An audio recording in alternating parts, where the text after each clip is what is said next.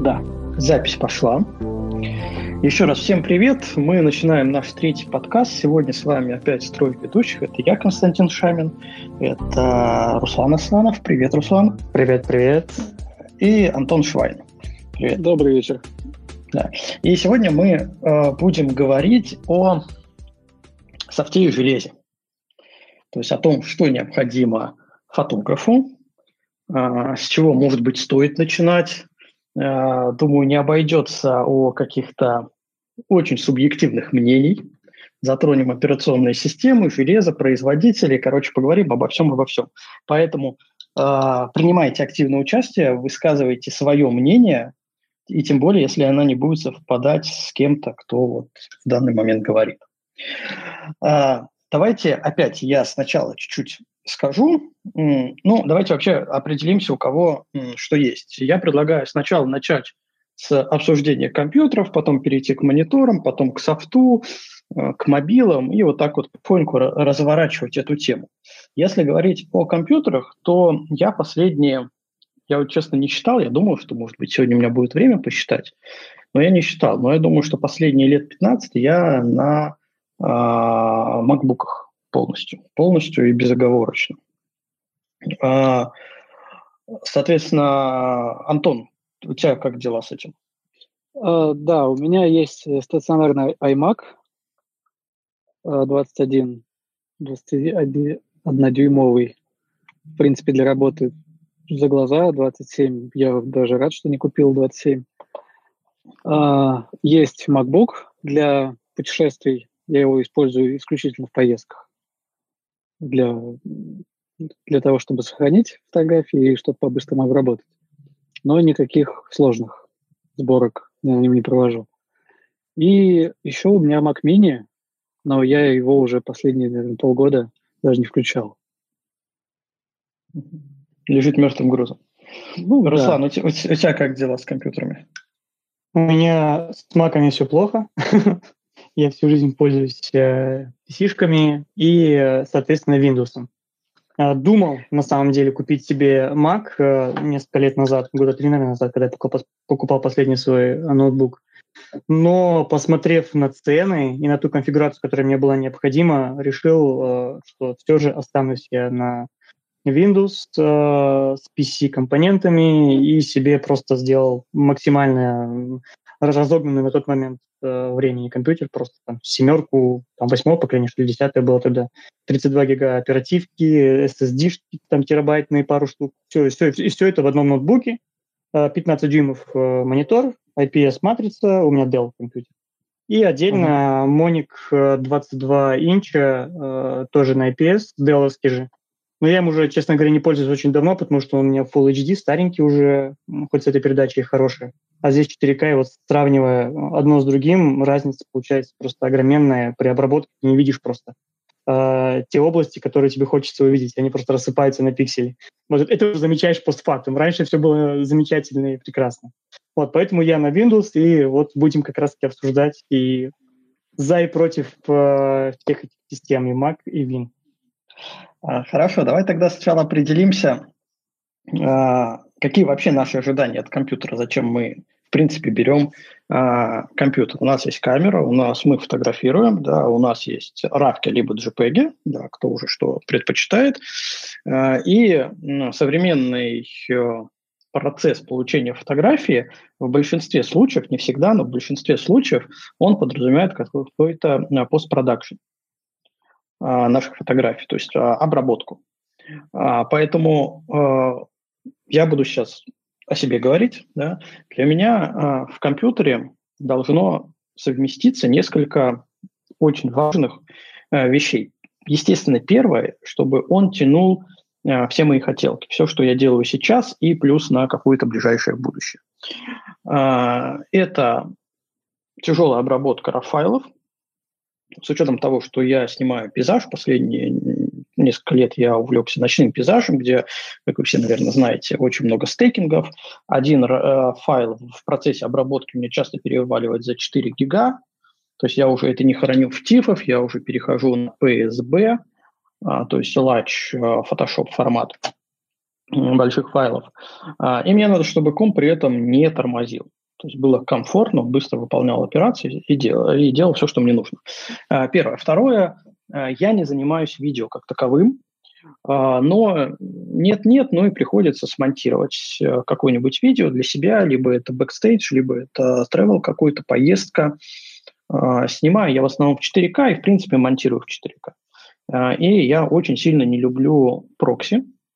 Понимаем, что если у нас компьютер не очень сильно тянет, то это видео мы проксируем, грубо говоря, с маленькой копией работаем, там красим что-то, а потом из исходника все это пересобираем.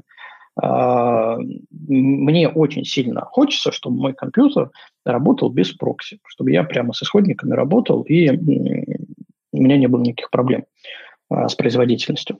Ну и еще один немаловажный факт – это мобильность.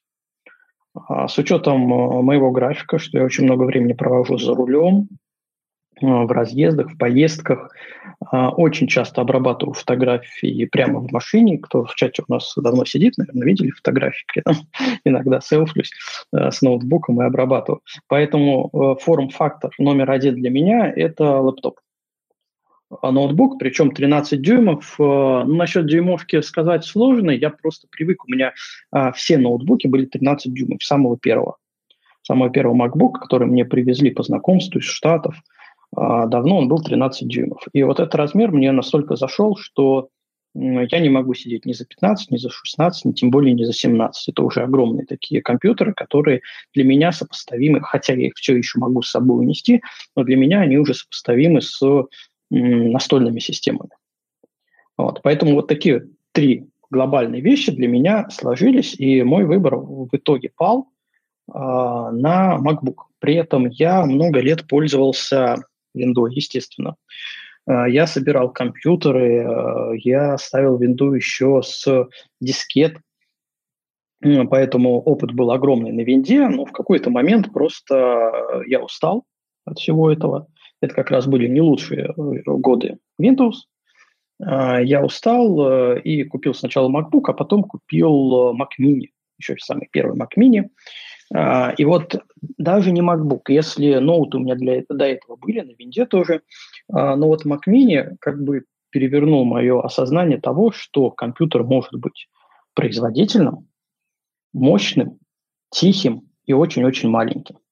Вот эта вот маленькая коробочка, которая сейчас стала еще меньше, которая лежала у меня на столе, а под столом стоял и пылился огромный PC-шник, самосборка с дополнительными вентиляторами, с регулировкой скорости вращения, с дополнительным охлаждением, с кучей впихнутых в него винтов.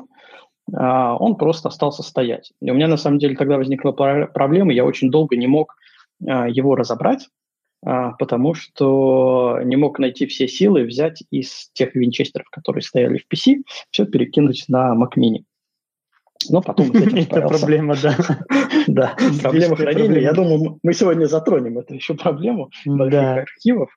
Вот. Поэтому, ну, кроме того прочего, у меня до сих пор есть и по рабочим моментам винда, то есть не стоит меня считать человеком, который очень давно не видел винду в глаза и считает, что это какое-то вот древнее на уровне XP, древнее глючее ломучее. У меня есть компы на десятки, допустим, у меня есть, опять же, собранный самостоятельно безвентиляторный миник, которым я транслирую курсы, уроки на 1ФотоТВ. При этом он уже с сопроцессором QuickSync, который кодирует видео не в памяти, а непосредственно на проце. Поэтому вот он у меня даже вот рядом стоит, светится, и вроде синий экран не вываливается.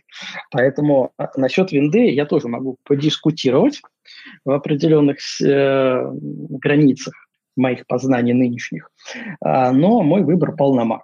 Вот такая вот история. Мои ожидания от компьютера, от его производительности и мой выбор. При этом, вот ты, Руслан, говорил, что в свое время ты посмотрел на цены, и они тебе там типа поразили, что макбуки такие дорогие, а на винде все можно сделать то же самое, но с циферками побольше. Но на самом деле же производительность любого компьютера, неважно, Mac, Windows, она не всегда зависит от тех цифр, которые написаны в его спецификации. Согласен, это такой комплекс железа, софта, ну и вообще твоего стиля работы на компьютере, который в итоге, вот этот комплекс всех вещей, складывается в итоговую производительность. Ну ладно, историю про свои большие файлы я потом напомню, да. Вот, я уже заговорился. Антон, у тебя вообще как все это исторически-то сложилось? Исторически, на самом-то деле, я не так давно перелез на Mac с Windows, наверное, года 4, может быть, 5 лет назад. И когда я вот сделал этот шаг, да, для меня это было такое что-то невиданное. Купил тогда как раз Mac Mini. После этого я купил для него хороший монитор, и я прозрел.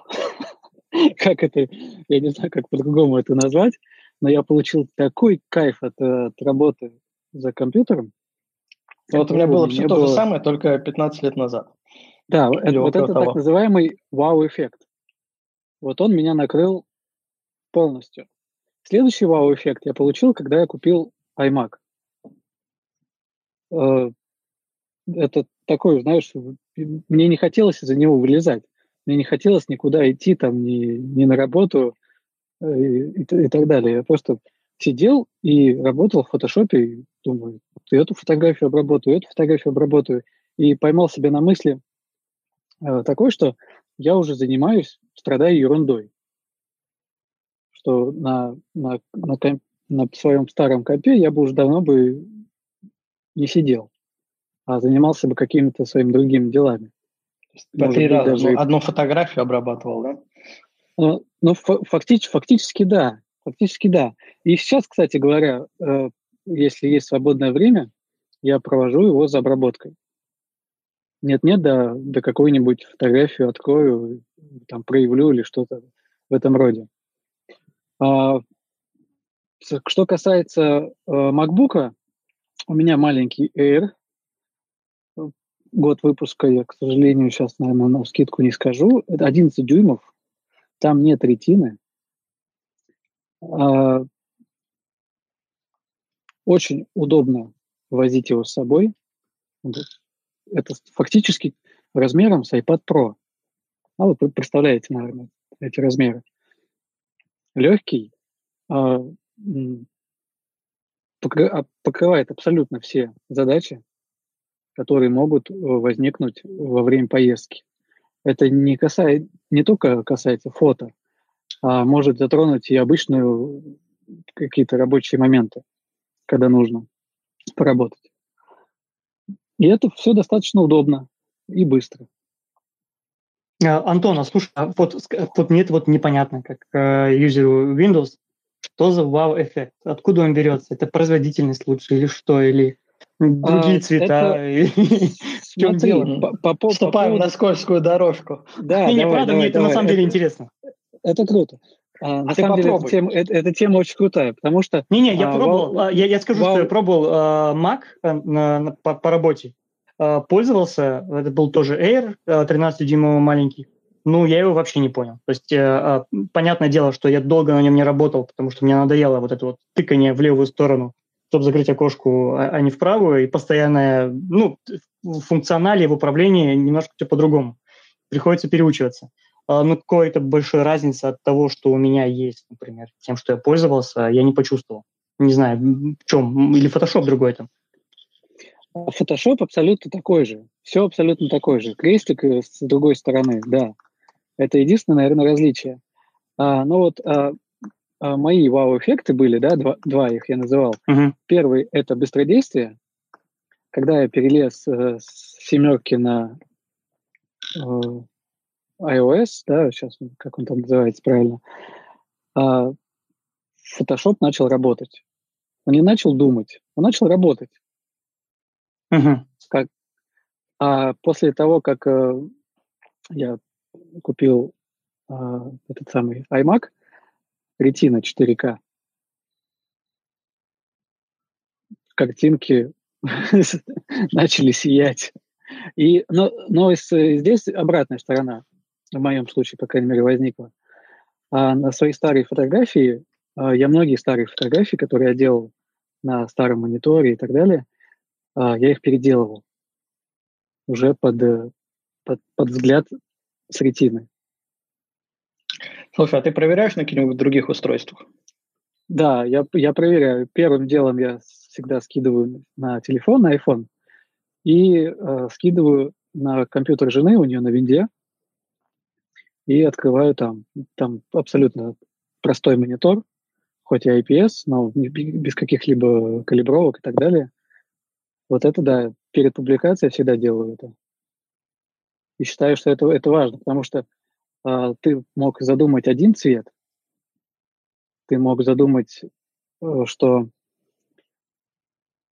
там должна была не провалиться тень, а на некалиброванном мониторе у тебя там вместо синего, вместо красного там какой-нибудь пурпурный, и тень провалилась, ну все, это брак.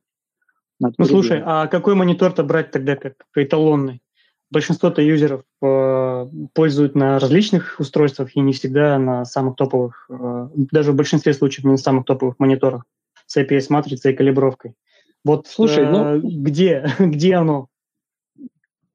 Важно, наверное, понимать, да, для чего тебе это нужно. Если ты работаешь с фотографией, то надо монитор откалибровать.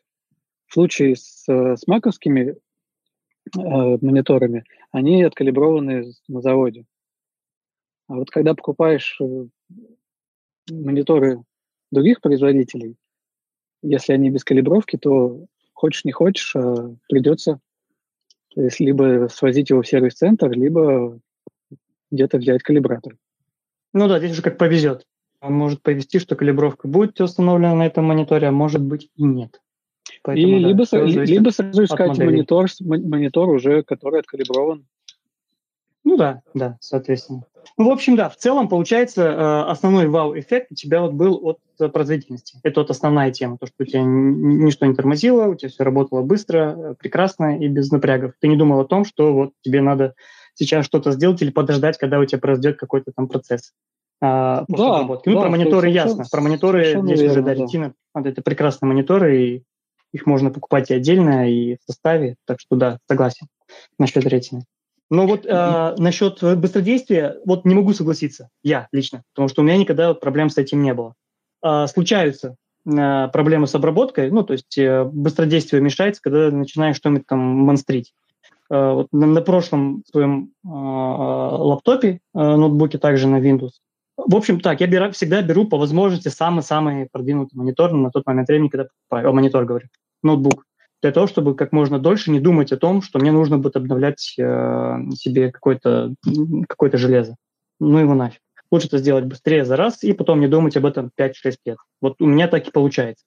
Прошлый ноутбук у меня был также ноутбук Dell XPS и 15-дюймовый. Да. Тоже матрица у меня была IPS на мониторе с возможностью калибровки, что я и делал постоянно. Но быстродействие было изумительно. То есть на том своем компьютере, которому уже, наверное, лет 10, не знаю, может, меньше, чем 10 лет, обрабатывал файлы, панорамы там, по 10 гигов. На тот момент времени это было очень большой показатель, очень большой размер, и он справлялся. Кряхтел, конечно, но справлялся. Но любой бы компьютер в то время прокряхтел бы, чтобы обработать такой файл. Вот, на данный момент также на этом ноутбуке летает все, не задумываясь. То есть вот для меня самое главное, чтобы я не думал о том, что нужно там, сделать в смысле техническом аспекте. То есть то, что мне сейчас надо будет обрать какой-то файл, мне надо будет ждать какое-то количество времени, или что-то может вылететь. Вот, не знаю, тьфу-тьфу, на десятки вообще никаких проблем с этим нет. Поэтому... Да, вот смотри, а у меня вот... Продолжение твоей темы. Смотри, ты купил на тот момент топовый ноутбук, да? С хорошей начинкой. Но в любом, допустим, другой ситуации ты бы мог купить либо хуже, ноутбук с более такой слабой начинкой, либо же более топовый. У тебя был выбор здесь. Да? Можно где-то сэкономить. Да. А это вот очень важный момент, что когда ты идешь за Mac'ом, MacBook'ом или прочими, у тебя нет такой свободы вот в этом выборе этих ноутбуков. У тебя есть, например, MacBook Air, там на борту 4, 8, 16 этих самых оперативки. Uh-huh. Либо там уже другого уровня, там Pro, да, и так далее. Вот. Так я к чему веду? Что даже на самом дешевом Air Photoshop, Lightroom и так далее будут работать. Согласен, работать будет, но не все параметры будут такими, которые мне хотелось бы. И это вот большая проблема, как раз это вот как раз гол вашего рода, маковода. Нет возможности увеличить некоторые вещи. Я бы не сказал, потому что, допустим, если бы ты сэкономил, ну, образно, да, выражаясь, если бы ты сэкономил на каком-то параметре и купил бы там какой-нибудь простенький ноутбук на винде, то там бы уже эти фотошопы пошли бы со скрипами, с дикими скрипами. Так, фишка в том, что мой компьютер не намного дороже самого дешевого Мака, того, который работал бы с теми параметрами. И опять же, не было бы тех вещей, которые мне нужны. Например, всегда вот проблема с Маками, что не хватает дискового пространства. То есть все лимитировано, необходимо покупать какие-то костыли, дополнительные внешние устройства, диски, что меня вообще не устраивает. А я также часто езжу, и с собой таскать вот это вот весь обвес не очень хочется. Хотя вот на этом же, на своем ноуте я поставил два диска, там 1,2 терабайта, кажется, 1,1 терабайт, и все, и я счастлив. Мне этого хватает сейчас. Ну, не говоря уже обо всех остальных вещах. Вот, сравнивая с теми вариантами, которые мне предлагал Apple на тот момент времени, я мог себе купить только iMac Pro, который стоил что-то около 6 тысяч евро. Ну, как бы это того не стоит. То есть мне не нужны все остальные плюшки этого iMac для того, чтобы покупать. Я не собираюсь там запускать шаттлы. Мне всего лишь нужны дополнительные диски. Я протестую. Ограничение в пространстве. Вы про меня еще не забыли? А ты подключайся, Коля, тут уже жаркие дискуссии. Я все жду слово вставить. Давайте пару слов. С учетом того, что я айтишник, кроме всего прочего, пару слов о что мы подразумеваем под производительностью. Зачастую, когда мы говорим, что компьютер очень производительный, мы подразумеваем, что отклик всей системы на наши какие-то действия моментальный.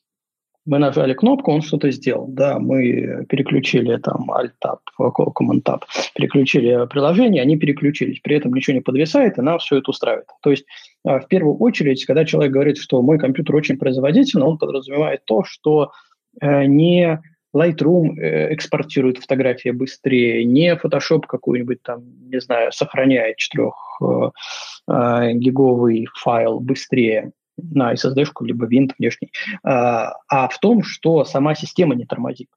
И вот тут начинается разница между Mac'овой и Windows'овой. Вообще Mac-система, она же Unix-система, и там все приложения – это закапсулированные процессы сами в себе. То есть даже если какое-то приложение у тебя скажется, повиснет, это не вешает всю систему, в принципе. Да, ты можешь ее спокойно, этот процесс убить, что на винде, во всяком случае, до выхода десятки, это вообще была беда бедой. То есть там любой зависший процесс мог спокойно зависеть вообще весь комп. Да, на десятке все это дело немного подправили, все это лучше. Кстати, вот на 11-й все ждут, что еще сильнее они пойдут именно в сторону вот такой вот Unix архитектуры. Посмотрим, выйдет, посмотрим, что будет. Костя, они экран смерти сделали теперь не синим, а черным.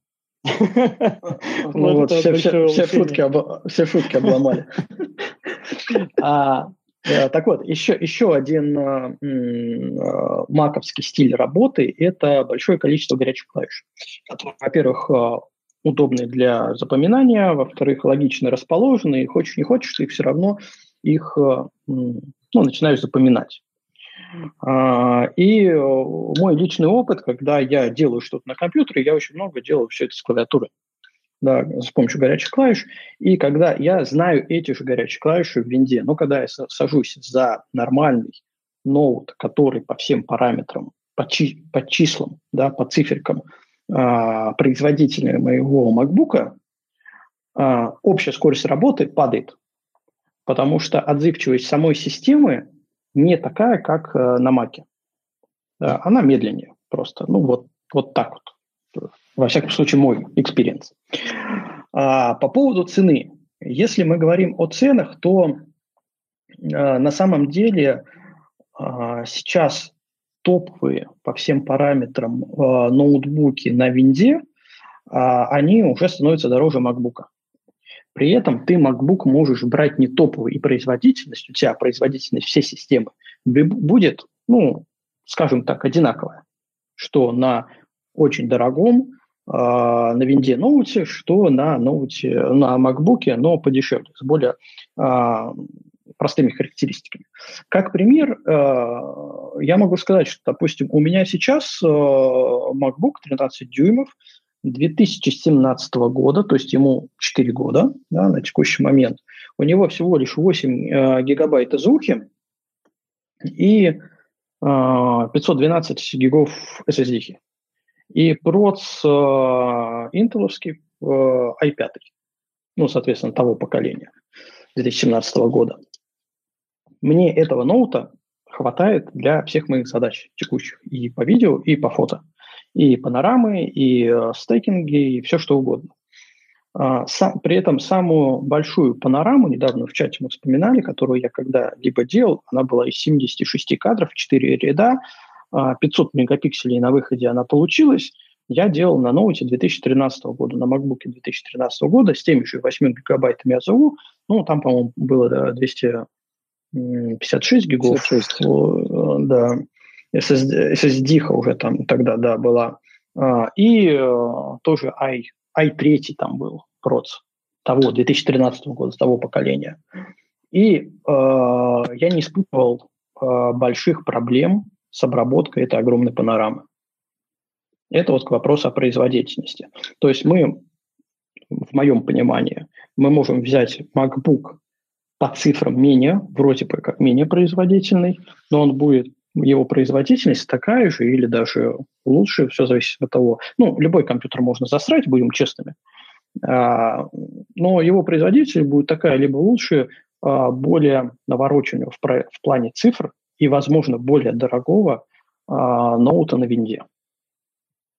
Вот такое мое мнение, пока оно у меня уже столько лет и пока подтверждается. Я не видел каких-то кардинальных отличий, при том, что Apple-система – это все-таки экосистема. Когда у тебя в семье все на Apple, оно работает прозрачно.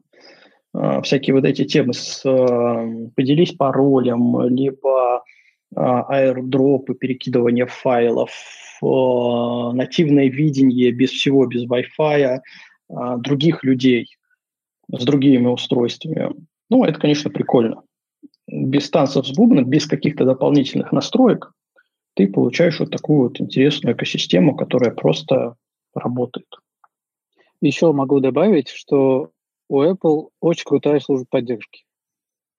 В случае какой-то проблемы они решают эту проблему, неважно, как давно ты купил это устройство. Вот у меня была проблема, когда Каталина вышла, и я по глупости обновился, и Photoshop не запустился, потому что его еще не переделали под Каталину. Вот, и мы тогда со службы поддержки выясняли, как это можно сделать. И решили вопрос. У них служба поддержки, на самом деле, и к айфонам, и к макам просто удаленно подключается. Ты даешь свое согласие. Да, они подключаются. Так же, кстати, так и же Adobe делает. Adobe.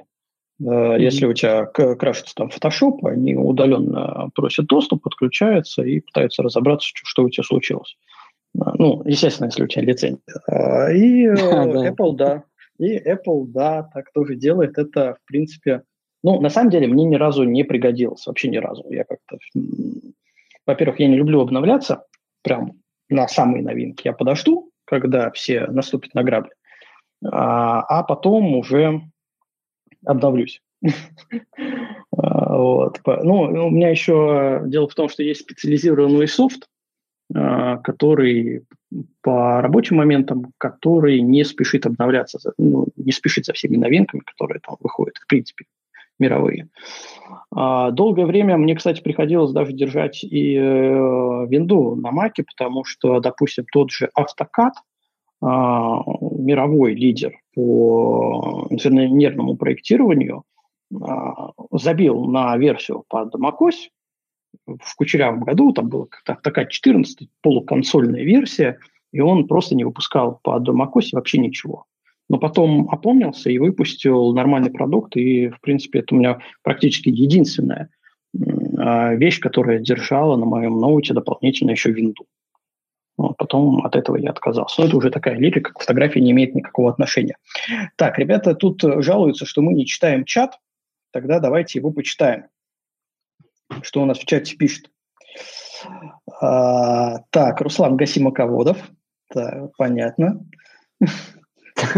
Вы, кто хочет гасить маководов, вы поднимаете руку и голосом гасите нас прямо в подкасте. Мы все стерпим. Так, были вопросы тут про калибровку монитора. Давайте еще немного про железо, именно про сам компьютер, про... ну, может быть, не рекомендованные параметры. Я уже своего ноута назвал, что у меня есть. У меня, кстати, это единственный рабочий инструмент. Кроме него у меня есть Thunderbolt дисплей, тоже Apple-овский, который подключается по Thunderbolt. Одним проводком ты подаешь питание, на нем сразу заводятся все USB-шки, которые есть, все устройства, которые к нему подключены. Он у меня 27 дюймов, не ретина, но с отличной цветопередачей. Это вот единственное, что у меня идет бонусом. Я иногда работаю за ноутом, иногда его подключаю к монитору. То есть у меня нету никакого моноблока. И, кстати, у нас в чате была голосовалка, кто чем пользуется. 60% ноутбук, 38% ПК, и 2% моноблок. Вот такая статистика. То есть, да, на моноблоках народ на самом деле, я думал, там будет больше процент, но, может, не потянулись те люди, которые пользуются моноблоком. Но вот ноутбук лидирует, хотя я думал, что до сих пор будет лидировать ПК-шка. Но вот такая статистика есть. Так вот, у нас тут в чате был разговор, пока мы говорили, про калибровку мониторов. Там раз закинули, Руслан начал говорить. Так вот, про калибровку. Да, действительно, калибровать мониторы нужно, как минимум имеет смысл проверять калибровку.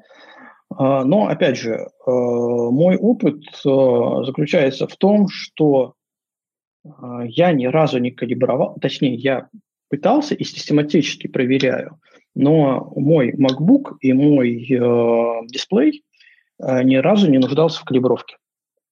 Где-то раз в год, может быть, ну, вот за последний год у нас вообще 20-й выпал как таковой, я в нем ничего не пытался делать, то есть последние 2 года я не проверял калибровку, но примерно раз в год я беру в аренду калибратор и проверяю ноутбук и дисплей. Для того, чтобы, возможно, его подкорректировать. За все время я не калибровал, не было необходимости в калибровке ни ноутбука, ни монитора. То есть заводская калибровка меня, в принципе, устраивает. При этом точно хочу сразу оговориться, что я знаю людей, которые на маках и которые калибровали свои мониторы. То есть им это было нужно.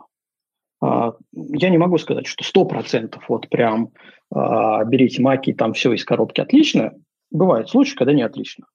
Но кстати, слушай, вот тот же самый Dell, который сейчас, я его ни разу не калибровал, и цвета вполне себе ок. Я их просто так же проверял на нескольких устройствах. Да, проверял на нескольких устройствах ту фотографию, которую сделал. Обработал на ноутбуке, то есть она выглядит так же, как и на том же Apple, на телефоне или на Android и так далее. Ну, короче, на нескольких устройствах проверял. И с того времени у меня ничего не изменилось. То есть также проверяю фотографию в том же Инстаграме, посмотрю, как она выглядит. Замечательно, потому что я их не распечатываю. Я использую только онлайн, поэтому мне необходимых калибровки нет. Хотя старый Dell, тоже с IPS-матрица, вроде бы там XPS тоже один из топовых, но был просто ужасный монитор. Стенил, краснел, зеленил, что он только не делал. И калибровал его несколько раз, и в итоге не докалибровал, и купил отдельный монитор, который уже откалибровал, он у меня стоял, который до сих пор сейчас стоит мертвым грузом уже. Мы мониторы калибровали, да не выкалибровали. Да? Ох, ты это сказал, да. Да, у нас тут Валера руку поднял, сейчас мы дадим им голос, секундочку еще. Делы, в принципе, мне нравятся как мониторы, как таковые. У меня в свое время был Dell. Единственное, что... Причем он был, ну, не знаю, лет 10 у меня проработал. В итоге у него цвета уже уползли, и я это еще до хайрезов, до 2X, вот эти все ретины, все истории.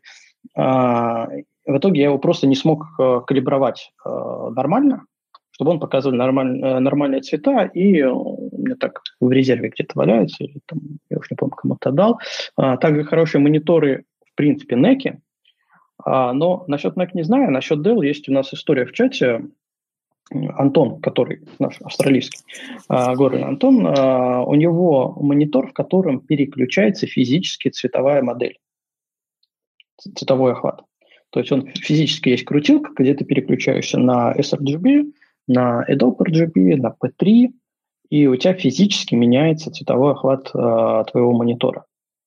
Вот это прикольно. Да, вот это прикольно. Но если говорить в разрезе фотографий, и тем более в разрезе любительской фотографии, то это не надо.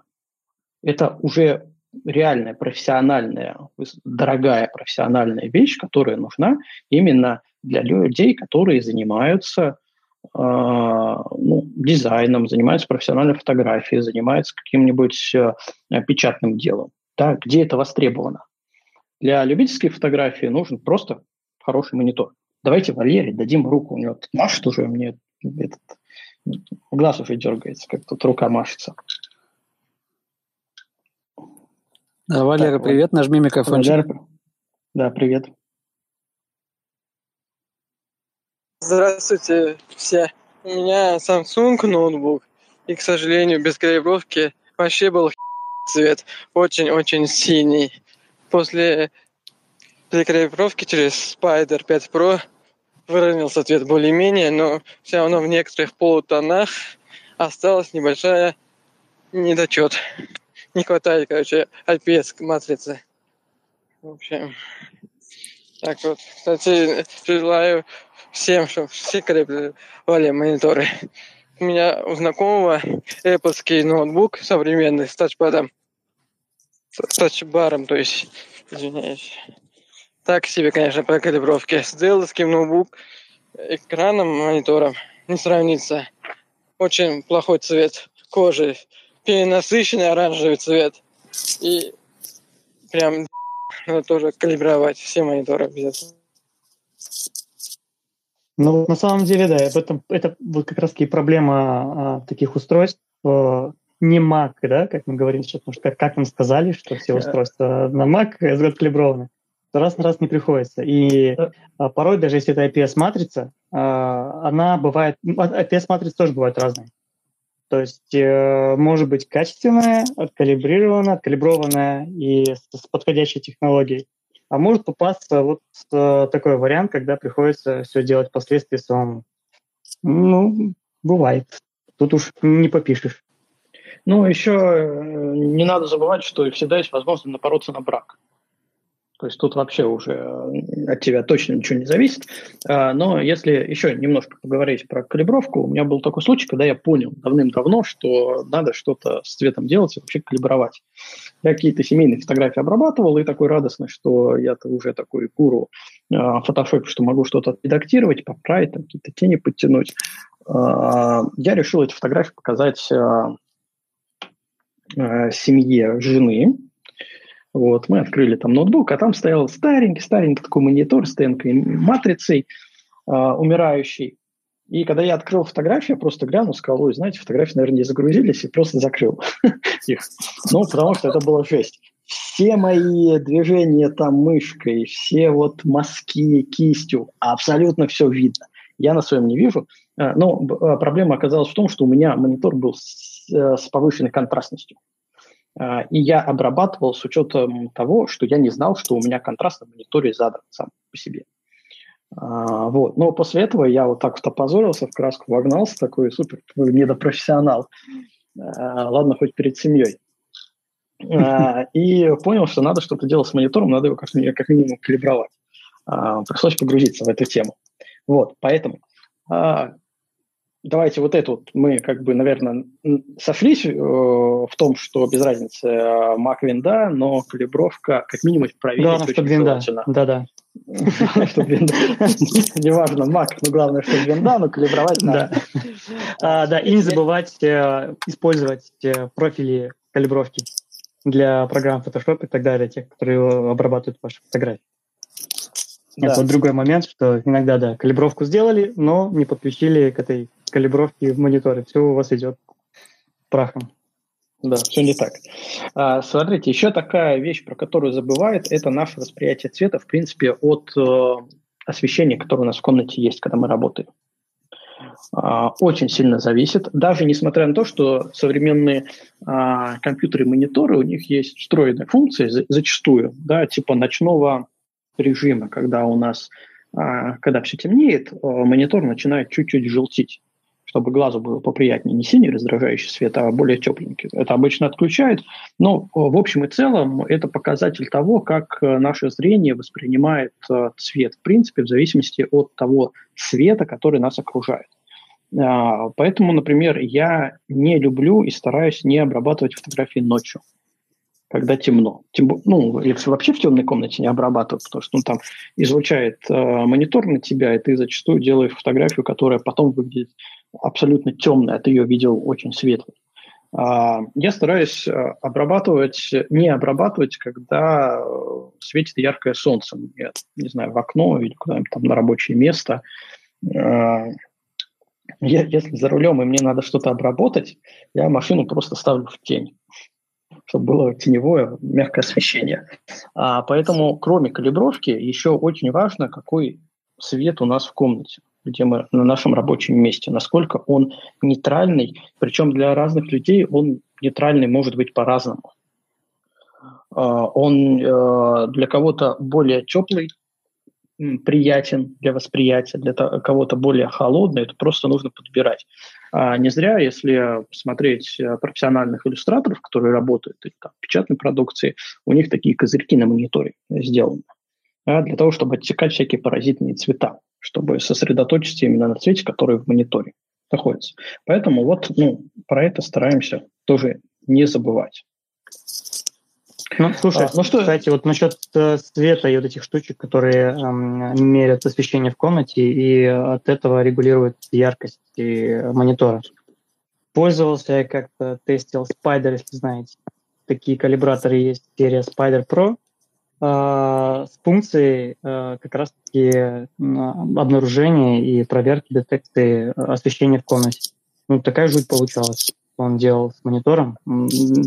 И в итоге просто пришел к тому, что необходимо, если уж так заморачиваться со светом, со внешним окружением, то просто заходить в комнату и обрабатывать в одних и тех же условиях постоянно, когда ты уже знаешь, что фотографии получаются такими, как нужно. То есть эти штуки не всегда работают, это нужно иметь в виду обязательно. Ну, тогда ты привязан к рабочему месту, и тогда бери PC или моноблок и работай там. Ну, слушай, да, если ты используешь такие устройства, то... Это однозначно ты используешь в каком-то одном месте. Это, в ноутбуках таких встроенных штук нет. Я, во всяком случае, не видел, чтобы были датчики освещенности. Хорошо. Ребят, если у кого из чата голосом есть желание нас поправить... Так, у BenQ, говорят, есть тоже переключение цифрового охвата. Да, Это хорошо. BenQ с переключением я не встречал, только Dell видел. Apple давно не торт. Хорошо, мы его не едим, мы им пользуемся. Так, ну и то, что сертификат заводской калибровки не является панацеей. Вот Дима пишет, я iMac 27 задолбался калибровать, и экран 2 раза менял по гарантии. Ну, в общем и целом, я тут каких-то больших разночтений не вижу. Мы вроде все основное переговорили. Руслан, назови конфигурацию... Так, Олег руку поднимает. Давай сейчас Олега послушаем, потом назови конфигурацию железа, которое у тебя под Windows сейчас работает, и чем ты доволен. А мы сейчас пока Олега послушаем. Олег, привет, на микрофончик нажми. Ага, привет всем. Так, ну по поводу мониторов, я не знаю, вы все там это навряд ли испробовали разные версии разных производителей. Я начинал вообще с сановских мониторов.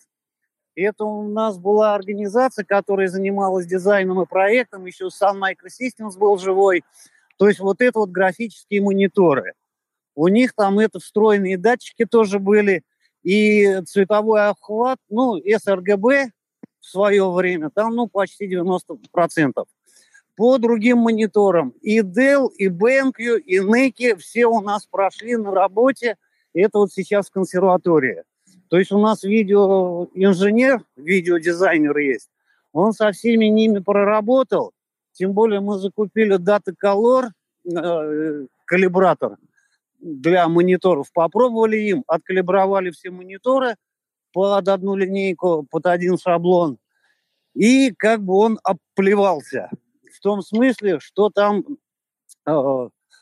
тени и черные вышибает, и цвет немножко плывет, это когда просматривать на других мониторах, которые не откалиброваны на обычных пользовательских мониторах, цвет плывет. А так, в принципе, по поводу калибровки, да, здесь надо очень аккуратно калибровать всякими калибраторами, потому что здесь будет очень сильный уход, и все зависит от освещения. Это факт. Как сказал Антон, желательно освещение брать в облачную погоду. Тогда более качественно будет калибровка происходить. В принципе, у меня все.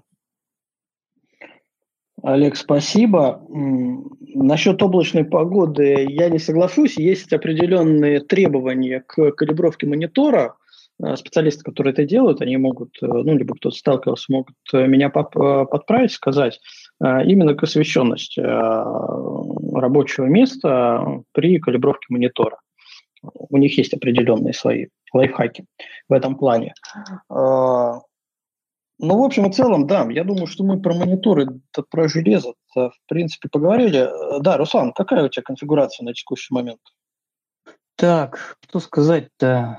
Ну, так, операционка Windows 10, проц Coffee Lake, кажется, у меня был, да, Coffee Lake, это H, 7, 6-ядерная.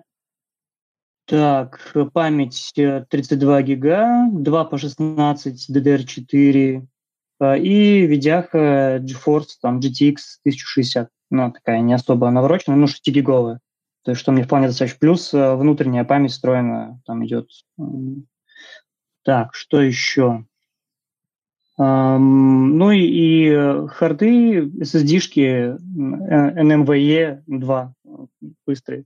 Вот, в принципе, и все оборудование.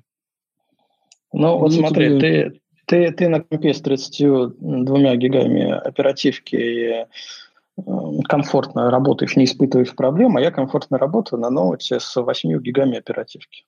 Да не, слушайте, 32 они никогда не используются. Я их взял просто на будущее. Вдруг кто-то вводит, где я могу их использовать 32. Реально, там больше 16, я думаю, и не используется никогда.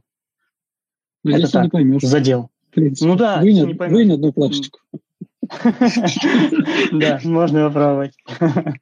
Общая конфигурация дает эту скорость. То есть, если бы либо память была попроще, либо видях было полегче, то и не было того эффекта, который добивался. Поэтому никогда не знаешь, где споткнешься, на самом деле.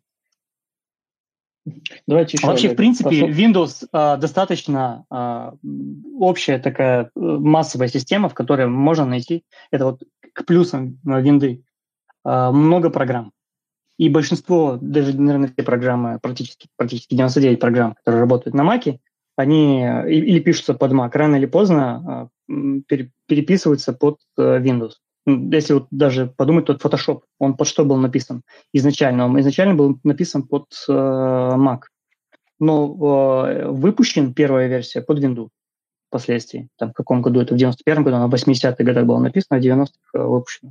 Вот, поэтому это самая большая программа писалась под Mac, под Unix, но вышла на Windows, потому что она более массовая, коммерчески успешная. Соответственно, все можно найти на этом Windows, он более доступен для наших широт, скажем так, и для наших стран.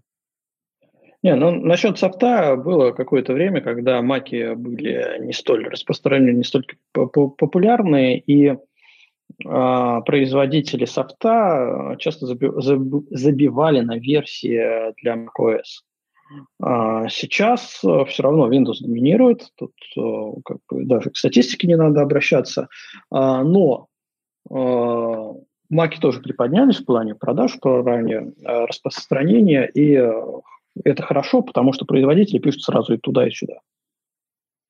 Ну, если нормальный софт, и это классно. Да. Правда, косяки разные бывают в одной версии, в другой. Давайте Олега послушаем еще. Ага, я забыл добавить, потому что сейчас у меня было сравнение профессиональной видеокарты. Это серия Quadro от GeForce. То есть вот P1000, и сейчас стоит Quadro RTX 5000. И у них тоже сильно отличается цветовой охват и передача цветов, особенно в полутонах. У RTX 5000 гораздо шире и глубже этот охват, чем у 1000. То есть от видеокарты тоже очень сильно зависит передача цвета. Это сейчас в современных компьютерах. Потому что даже вот эти вот модели обычных, стандартных игровых карт, они тоже отличаются по передаче цвета. В принципе, все. Вот то, что мои наблюдения были за последний год. Все, Олег. Спасибо. Да. Спасибо, Олег. Так, мы зависли на железе. Да нет, ты подключайся, что будет еще. Мы зависли на железе, мы еще о софте хотели говорить. Давайте вкратце резюмирую, что там такая, в самом начале у Антона проскочила мысль интересная, и, в принципе, мы можем провести некую параллель между покупкой компьютера для работы, для обработки и покупкой камеры, фотокамеры вообще. Есть одна особенность, когда ты что-то покупаешь. Желательно, чтобы эта вещь не только удовлетворяла твоим потребностям, но и доставляла тебе удовольствие. То есть тебе хотелось садиться за это и работать. И тут уже абсолютно без разницы, что это будет. Это будет Mac, это будет винда. Вот от чего тебя прет, то ты и берешь. Олег сейчас коснулся такой довольно тонкой темы в плане графических карт. Есть определенный нюанс. То есть, если мы говорим про фотографию, да, то, в принципе, нам практически любые конфигурации могут подходить. Но если мы туда добавляем какие-то наши хобби, увлечения, например, компьютерные игры, то у нас альтернатив уже становится намного меньше, да, сужается.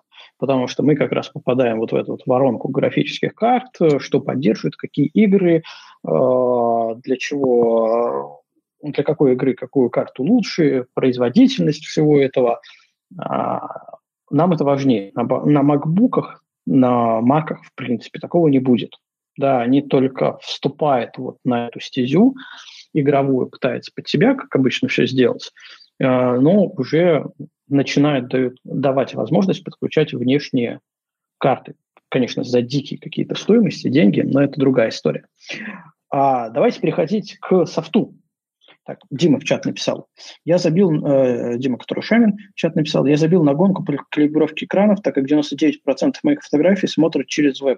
то тупо ставлю sRGB в настройках смартфона, где-то обрабатываю без всяких улучшителей цвета, все равно на весь зоопарк устройств не угодив. Запариваться по калибровке есть смысл только уже при печати фото, но это уже другая история. В принципе, я соглашусь. С учетом того, что мы экспозиции своих фотографий проводят в сети, то выходной материал у нас sRGB.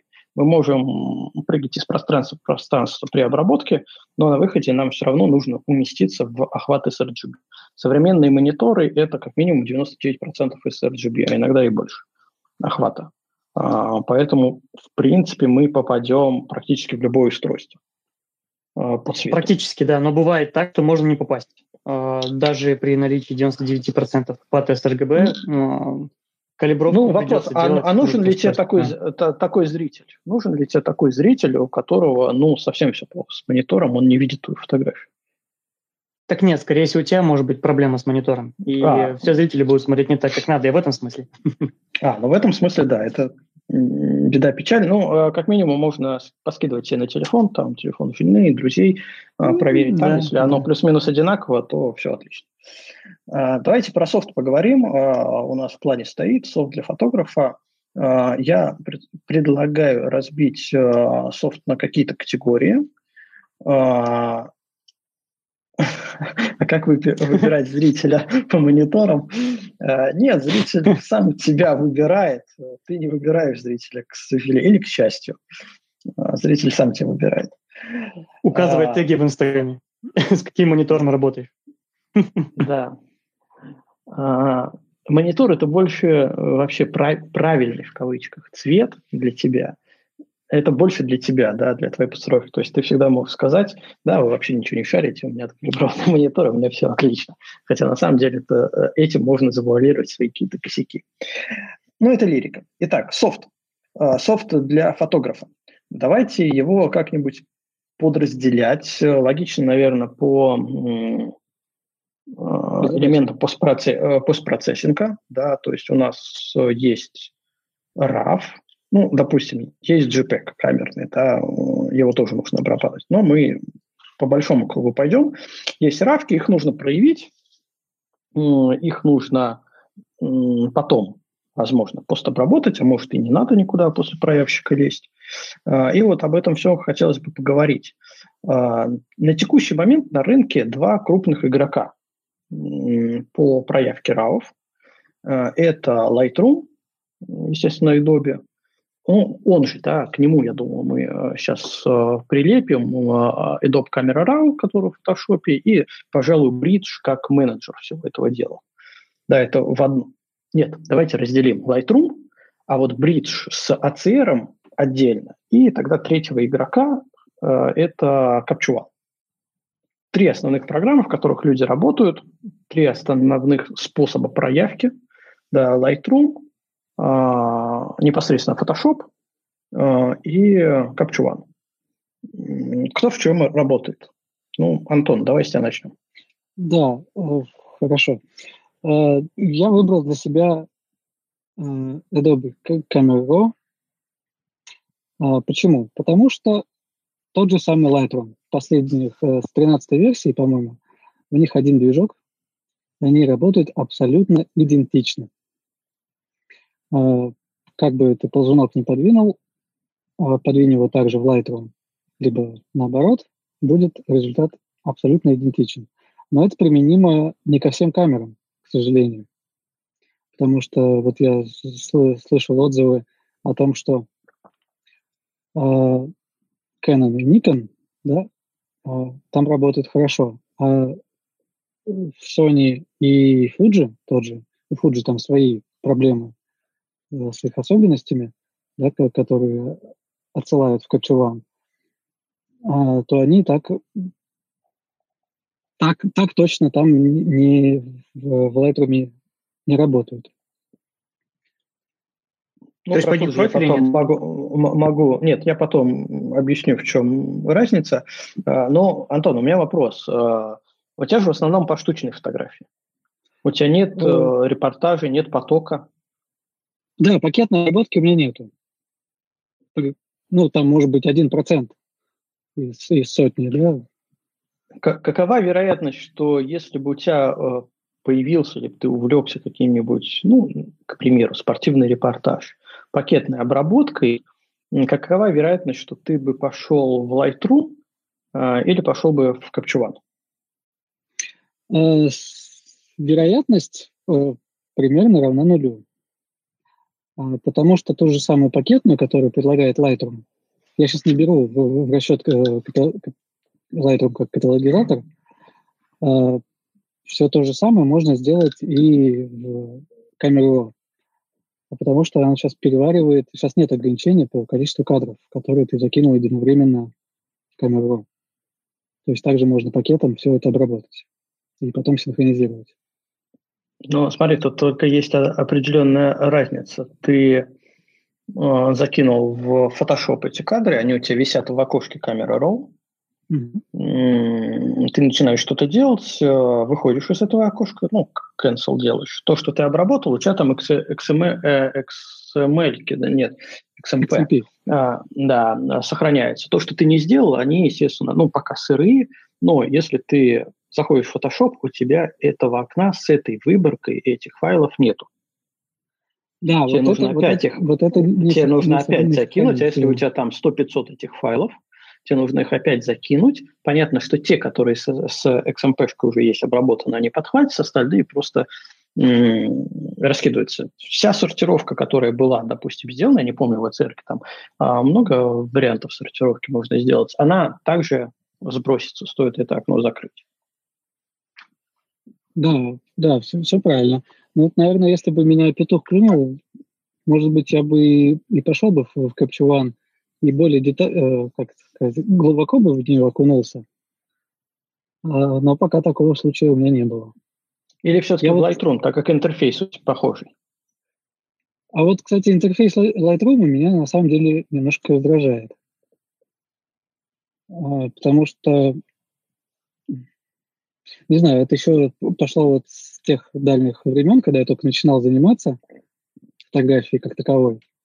И, ну, соответственно, я скачал две популярных программы, да, Photoshop и Lightroom, и думаю, а в чем же они отличаются? Разницы я на тот момент я не увидел, и почему-то остановился на Photoshop. И начинал изучать его отдельно, так скажем.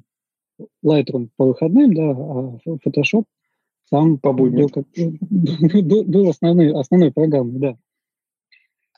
И когда я снял свою первую свадьбу в подарок друзьям, да, я тогда пришлось мне столкнуться с этой пакетной обработкой, сколько лет назад, я уже не помню. Вот, и тогда я понял все прелести Lightroom. Но интерфейс на тот момент оставил такую, как оставил неприятное впечатление. Поэтому вот у меня как-то сидит это в глубине души и Lightroom. Опять мы возвращаемся к вопросу, что даже софт должен себя радовать. Да, ты должен за него сесть и хотеть работать. Руслан, ты у нас в чем впахиваешь? Да, слушай, насчет того, чтобы нравилось. Я вот посоветую тебе, Антон, попробовать сейчас пользоваться Lightroom. Возможно, проблема в том, что он был когда-то корявый и некрасивый, а сейчас намного лучше. Вот то, что у меня было. Он раньше... у меня есть сейчас. Ага, но и также не нравится. Нет. Ясно. Я же ему деньги заплатил, он у меня есть. А, ну у тебя как система, да, все понятно. В принципе, я всегда пользовался только Photoshop и, соответственно, Adobe Camera Raw испокон веков. Но как-то в один момент, года, наверное, 3 назад или 4, скачал какую-то очередную версию Lightroom, установил. И, знаешь, мне понравилось. Прям вообще очень-очень хорошо, очень удобно. Сейчас в основном я использую Lightroom, это мой основной инструмент и для обработки, и для импорта, для проявки и последующей постобработки тех фотографий, которые я делаю. У меня тоже нет пакетного стиля обработки, но в 90% случаев, если это не какая-то сложная фотография, типа, может, даже ночной какой-нибудь панорамы, хотя и их уже в большинстве случаев можно обрабатывать в Lightroom полностью, то это все Lightroom. Adobe Camera Raw используется только когда мне необходимо обработать какую-то одну фотографию быстро из NEC, это вот Raw никоновский, быстренько вытянуть какой-нибудь JPEG, вот, кидаю в Photoshop и ACR обрабатываю быстренько. Вот все остальное Lightroom. И очень доволен, на удивление. Раньше всегда считал его недософтом таким. Ну, он и был таким недософтом когда-то давным-давно.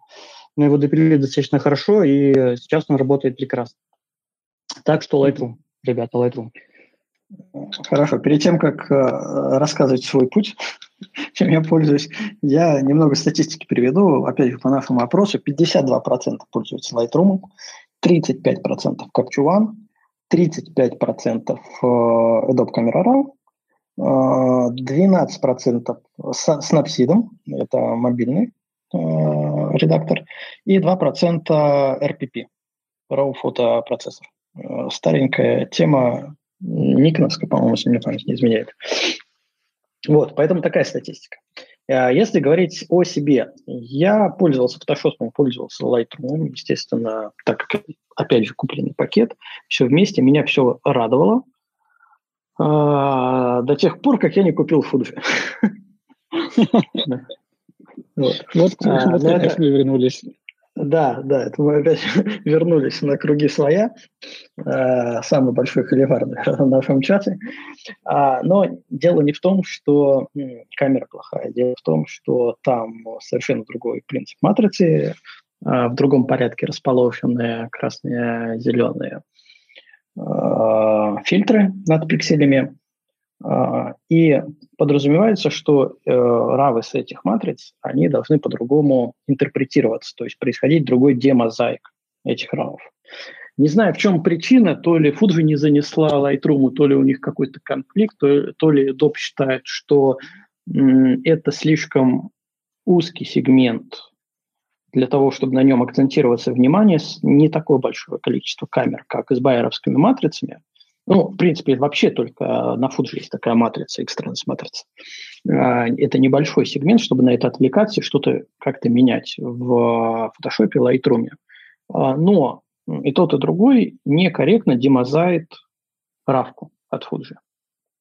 И, соответственно, поизучав это дело, я обратил свой взор в сторону Capture One. Благо программа, когда ей давным-давно она только выпустилась, на фоне Lightroom она выглядела очень бедной, очень простой, и вообще не понимал, что народ в ней находит. Действительно, очень многих инструментов, к которым уже сейчас люди привыкли, которые работают в Capture One, их тогда не было. И сравнивать, ну, вообще было небо и земля.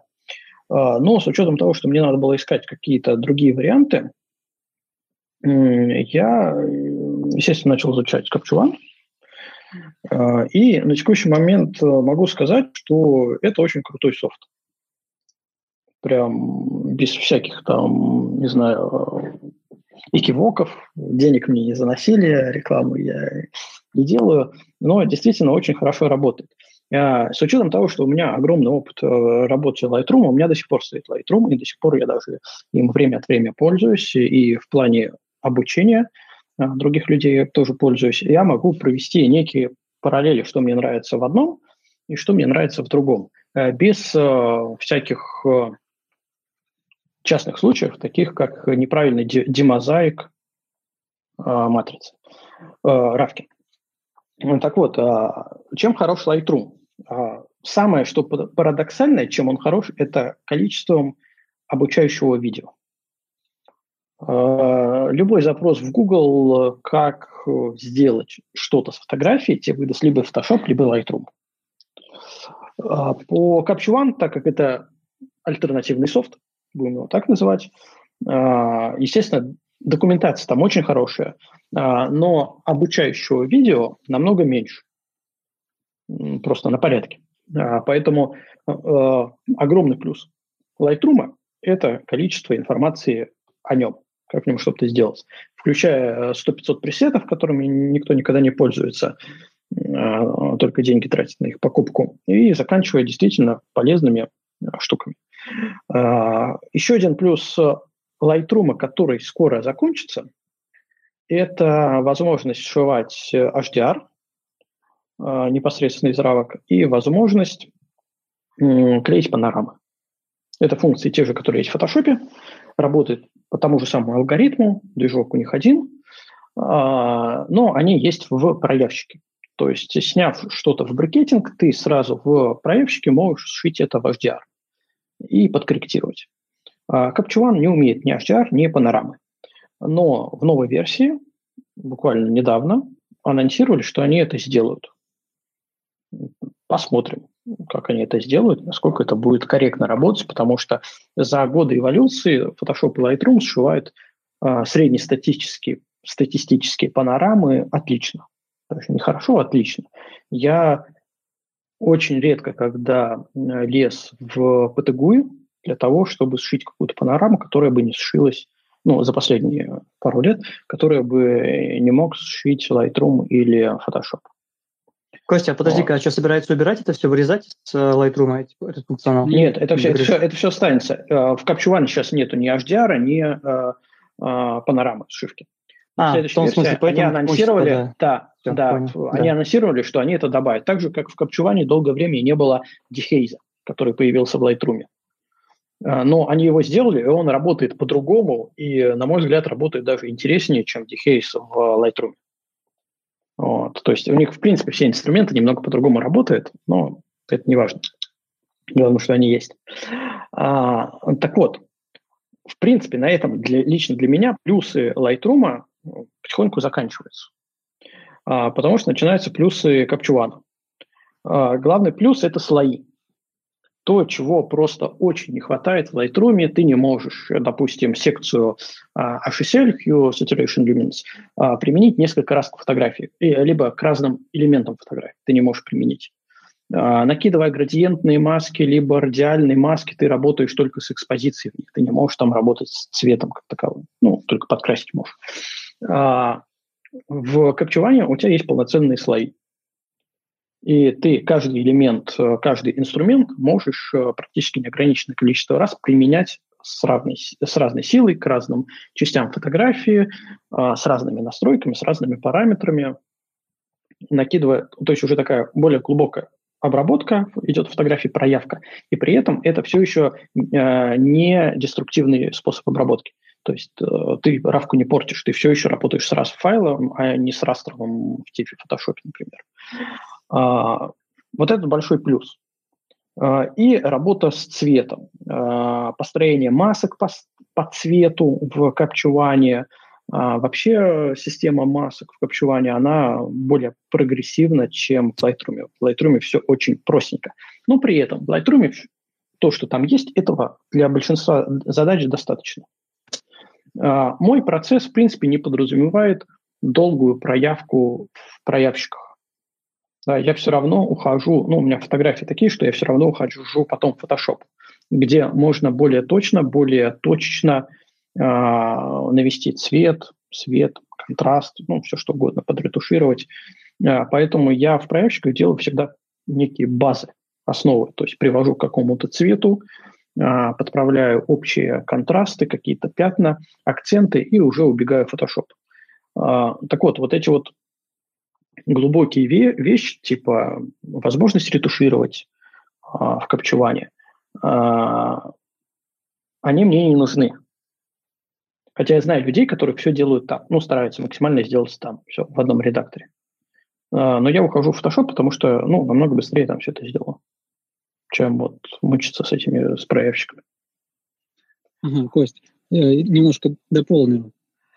Что касается локальных цветокоррекций, да, о которых ты говорил, слои в Capture One, если работать как со смарт-объектом, уже после того, как ты перекинул проявленную фотографию в Photoshop, то ты же можешь вернуться, сделать копию этого слоя, вернуться и применить только эту корректировку локально, но уже на слое в Photoshop. Но это смотри, я, при этом... Но это, при я этом дополняю, это я дополняю да, информацию. Да. Но при этом ты работаешь с двумя копиями одного изображения, обвернутыми в смарт-объект в Photoshop. Да? Ну, работая в Capture One, ты работаешь с одной равкой, просто у тебя есть слои твоей обработки. Ну, то есть это банально быстрее, легче для компьютера. Ну, это быстрее. Обсчитывается. Да, это проще. Ну, то есть такие вот вещи, разницу, то есть, ну, вот я навскидку, да, привел, чем Capture One, чем Lightroom отличается, но еще что, для большинства задач, что одного, что другого хватит. Опять же, тут надо то, к чему ты привык, надо то, что тебе нравится, если тебе интерфейс не нравится, но попробуй другое. Ну, я просто не вижу смысла, зачем мучиться, если тебе что-то не нравится. Ну, надо другое попробовать, перейти. Кроме всего прочего, у нас же есть еще и альтернативный софт, абсолютно альтернативный, который может в каких-то моментах полностью заменить нам все. И Lightroom, и Photoshop даже. Например, Affinity Photo. Если кто пользовался, он или он софт, ну пусть будет он, и RAW проявляет, и имеет огромное количество инструментов первой необходимости, то, что мы всегда делаем. Или Luminar, который, опять же, может проявлять RAW и имеет искусственный интеллект и нейросетки на борту, которые могут нам помочь фотографии. Да? Мы сейчас не будем брать вот эту вот историю с заменом неба, тем более она в Photoshop теперь уже есть, да? А именно разные интеллектуальные вещи, которые на основе изучение искусственным интеллектом фотографии корректирует ее. То есть, допустим, у тебя может быть серия из разных фотографий, и ты делаешь корректировки, но при этом эти корректировки в этих фотографиях, они будут разные, потому что искусственный интеллект оценит твою фотографию и поймет, где нужно внести корректировки. Он не будет дубово накладывать все одинаково одно на другое, а сделает вот так, как бы ты сделал, подправляя под каждую конкретную фотографию. Вот. И, на мой взгляд, вот все эти нейросети, искусственные интеллекты, это такая интересная штука, которая в мобильной фотографии прям вообще семимильными шагами и в съемке, и в обработке топает в светлое будущее. А в настольных компьютерах в настольных системах все это как-то помедленнее развивается. С одной стороны. С другой стороны, редко кто заглядывает под капот каким-то обычным для нас инструментом. Например, банально в фотошопе заплатка, да, или заливка с учетом содержимого. Потому что, по сути дела, это тот же мини-искусственный интеллект, который парсит твою фотографию, разбирает твою фотографию на какие-то составляющие и пытается понять, что туда вот в эту область подставить такое, чтобы оно было естественным, да, что оно бы здесь как бы было. Да, мы же давно об этом не задумываемся, но на самом деле это вот тоже интеллектуальные такие инструменты, которые появляются. Замена неба, которая появилась в Photoshop. Отличная штука. Подхватили они вот эту вот моду от альтернативных, кстати, разработчиков. Ну, почему другие делают, почему мы не можем сделать. Там тоже искусственный интеллект, который оценивает различные рефлексы. То есть, если мы вместо плоского облачного неба вставляем какой-нибудь закат, то у нас все рефлексы должны стать закатные, все блики. Да, компьютер Photoshop в данном случае оценивает фотографию и пытается все эти рефлекты нам подкрасить или заменить. Да, но это классно. Но это все художественные приемы, которые мы вот в прошлые разы говорили про натуральную фотографию и не художественную, а уже такую фотографию, как искусство. Если ты фотохудожник, пытаешься выразить, то тебе все эти инструменты в плюс. Если ты натуралист, то тебе в большинстве случаев будет достаточно одного проявщика. Ну да, наверное, так. Рано или поздно все равно придем к тому, что искусственный интеллект будет все больше и больше влиять на обработку фотографий. Сейчас, я думаю, мы ограничены в большинстве случаев ресурсами компьютера и сети. То есть почему больше всего сейчас искусственный интеллект развивается в мобильной фотографии? Потому что информации, ту, которую необходимо обработать, ее меньше в мобильной фотографии, в мобильном снимке. нежели в том, что зачастую обрабатывается на компьютере. Поэтому в эту сторону все еще пойдет, но нужно время. По факту, ну, смотри, на самом деле в эту сторону все идет, просто мы этого не замечаем. Ради интереса, вот если хочешь поставить эксперимент, поставь какой-нибудь старый Photoshop, загрузи туда две одинаковые фотографии, ну, одну эту фотографию, и штампиком что-нибудь заретушируй. Посмотри результат. Люди, которые сидят понятно, на старом фотошопе и говорят, ну что, я вот пользуюсь тут, ой, даже не штампиком, а этой Health and Brush, лечащим. Да. Я сижу на старом фотошопе, меня все устраивает, на компьютере он даже место меньше занимает, летает, у меня потому что компьютер слабый, зачем мне новый фотошоп? Да просто в нем все те же самые инструменты тоже эволюционируют из версии в версию, включая вот всякие интеллектуальные штучки. Я просто сравнивал с, я не помню, CS5, по-моему, я нашел и банально просто лечащей кистью попытался на одинаковой фотографии, на одной и той же, заретушировать человека. И получил абсолютно разный результат. В CS5 это был очень дубовый результат, который ручками надо доводить и намного больше времени потратить.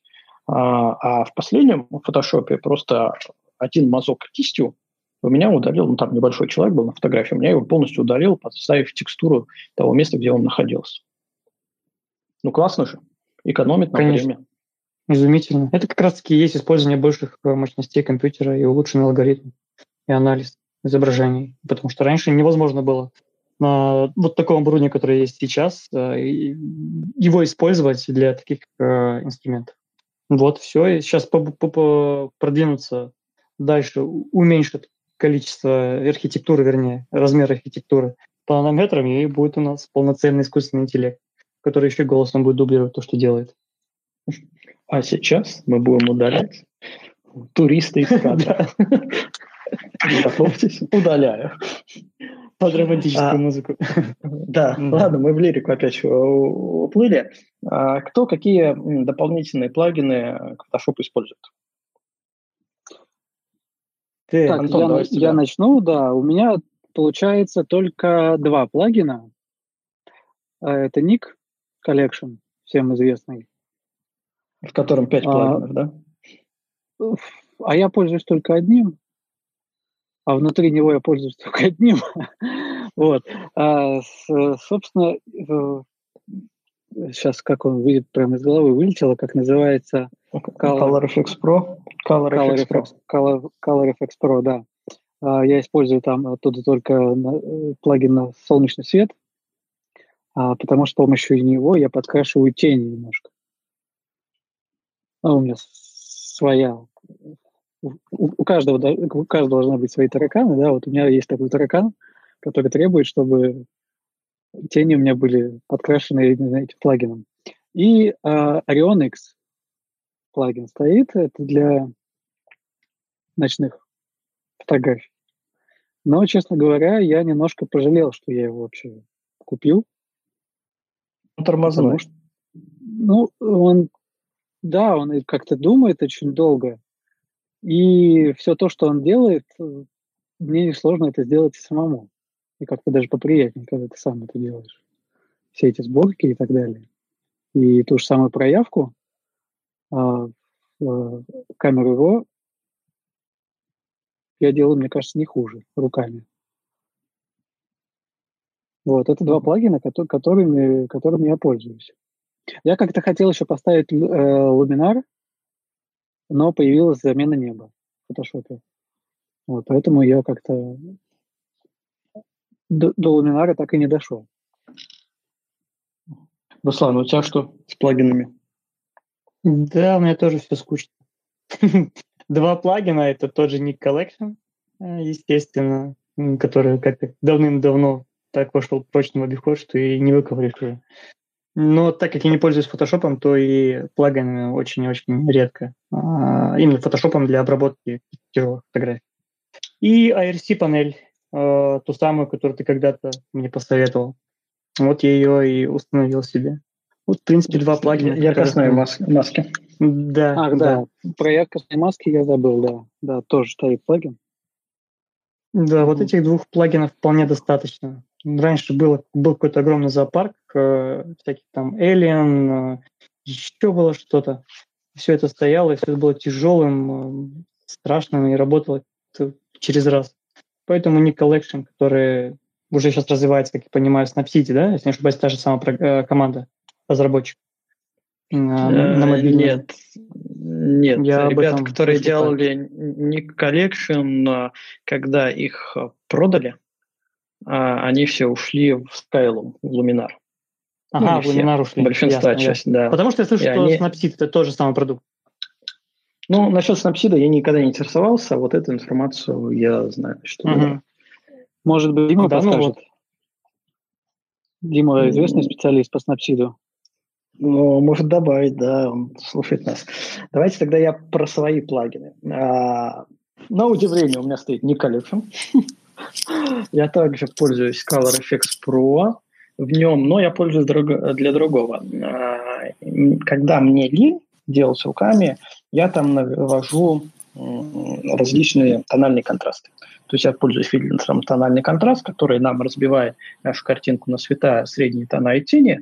И в каждой из этих составляющих можно отдельно контролировать контрастность. Все то же самое можно делать в фотошопе вручную, но здесь просто панелька, где ты три ползунка дергаешь. То же самое можно делать в фотошопе вручную, но здесь просто панелька, где ты три ползунка дергаешь. Так, там где-то мой второй голос появился. От Антона, что ли? Так вот, что еще? Из-за Nik Collection я пользуюсь Output Sharpen, когда уменьшаю фотографию. Кстати, очень классная штука. Кто не пользовался, можете попробовать, там есть, чтобы посмотреть. И на этом с Nik Collection все. Кроме всего прочего, у меня стоит Luminar, в котором я тоже пользуюсь некоторыми вещами, но не так часто. Во-первых, там тоже очень хорошо можно создавать микроконтраст, а во-вторых, там очень хорошо можно задавать повышение резкости для разных областей, для, грубо говоря, сразу с разным радиусом резкости, чтобы не три действия выполнять в фотошопе, а в Luminar три ползунка подергать. Ну, просто, грубо говоря, это такой внешний интерфейс для каких-то моих задач. Кроме этого, у меня, естественно, стоит яркостные маски, ARC-панель Антона Аверина. Классная штука, без них не обходится практически ни одна моя фотография. А потом Orionix. Я согласен, я ее и ставил, и мне вообще надо Photoshop просто запустить, посмотреть, что у меня стоит. Orionix я пользуюсь. Это очень тормозная штука, но, опять же, иногда приятно одну кнопку нажать, подождать, когда он это сделает, допустим, сходить за кофе, а потом на все это, что он сделал, накинуть маску и проявить только там, где нужно. И все. Так, сейчас мне как-нибудь надо фотографию в Photoshop закинуть, чтобы у меня панельки открылись. Кроме этого, у меня стоит, кстати, Astro панель, которая мне абсолютно не зашла. Вот в ней все то же самое есть, что я делаю руками. Кстати, Orion X про ночные съемки. Я там не складываю фотографии. Мне не нравится, как он делает стейкинг, как он вычитает дарки. Я предпочитаю внешний софт для этого. Вот, Astro панель мне не зашла. Она стоит. Не знаю, зачем я ее все еще терплю. Держу, но я в ней абсолютно ничего не делаю. Время от времени, когда у меня есть время настроения, я туда залезаю и там пытаюсь что-то попробовать, но все, что она делает, мне не нравится. Возможно, я снимаю не под... Понятно, что под какую-то обработку... Обычно люди снимают под какую-то обработку. Да, и вот мой стиль съемки не соответствует тому, что предпочитается для использования Astro-панели.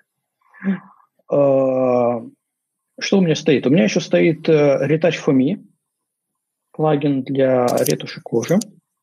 Тоже такой искусственный интеллект, который ретуширует кожу, но я им пользуюсь крайне редко, ставил больше в образовательных целях. Ну и, наверное, все. Еще у меня стоит экспоза, еще старенькая, X5. Это имитации пленки. очень редко использую. Иногда просто захожу туда потыкать в разные пленки, потому что он рисует, какие кривые он делает, для того, чтобы имитировать те или иные пленки. И, собственно, просто смотрю, какие кривые получаются, и, возможно, потом переношу это на свою обработку в Photoshop. Но, в общем и целом, не пользуюсь этим плагином именно как плагином. Это, то есть, ты берешь этот плагин и просто как черпаешь идеи?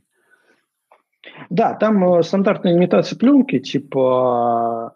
не знаю, кодек-хромы разные, смотрю, что у них там, с разными контрастами, но при этом он показывает в своих настройках, какие он кривые строит для того, чтобы добиться этого цвета. Да. Угу. Ну, вот кодек Gold, Ektar, Fuji Pro, различные именно, ну, пленочные, аналоги пленочных. Аквахром, пушеные, пуленные типа пленки, потом есть имитации слайдов, и вот просто по ним пробегаешь, он сразу меняет картинку. Если тебе что-то понравилось, ты можешь кликнуть и посмотреть на кривые, на настройки, которые он выставляет, как цвет подправляет, потому что там аналог HSL есть. Можешь посмотреть, какие для этого эффекта, какие цвета он притушает, какие делает более насыщенные, какие куда сдвигает, как он корректирует кривые курвы. И вот как-то это потихоньку оседает, вплоть до того, что ты можешь просто заскринить вот это все дело и на своей фотографии повторить, подергать, чтобы понять, как оно работает, чтобы достичь такого же эффекта. Ну, вот это вот интересно, на мой взгляд. Такой опыт. Ну, тоже уже давно так не делал, потому что, ну, к какой-то стилистике я уже плюс-минус привыкли. Возможно, я уже там все перетыкал и уже все для себя разобрал. Еще по обработке. Чем люди пользуются? В последнее время стало модно обрабатывать фотографии в видеоредакторах. Например, в DaVinci, потому что там совершенно другой скилл по обработке. Если вы не интересовались, что это и как это, то рекомендую хотя бы посмотреть какие-нибудь видосики, почитать, потому что там весь продакшн, он основан на видеопродакшн. То есть там другие инструменты вообще для редактирования цвета, там различные векторскопы есть, также скинтоны можно вычленять очень хорошо и корректировать, но это отдельный скилл. Мне было интересно, я это все смотрел, но я это фактически не применяю, потому что переделать свой рабочий процесс очень тяжело. Практически невозможно себя заставить, хотя я все еще оставляю время и для различных экспериментов, но вот так вот плотно, чтобы совсем кардинально поменять что-то. Последний раз это был как раз переход с Lightroom на Capture One. Вот, потому что любое изменение твоего рабочего процесса – это прям, ну, мука какой-то. Это мука. Согласен. Да, ну, это же самое, чтобы поменять систему там Fuji на Nikon. Или Nikon на Fuji, как у тебя было когда-то. Ну, немножко не так, наверное. Canon на Fuji.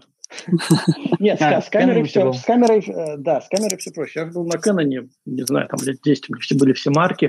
А с камерой на самом деле даже проще, потому что ты оцениваешь камеру из своих потребностей каких-то. Да, то есть ты знаешь, например, мне нужна более скорострельная камера. Вот, все, и точка. И у тебя есть какой-то выбор. Да?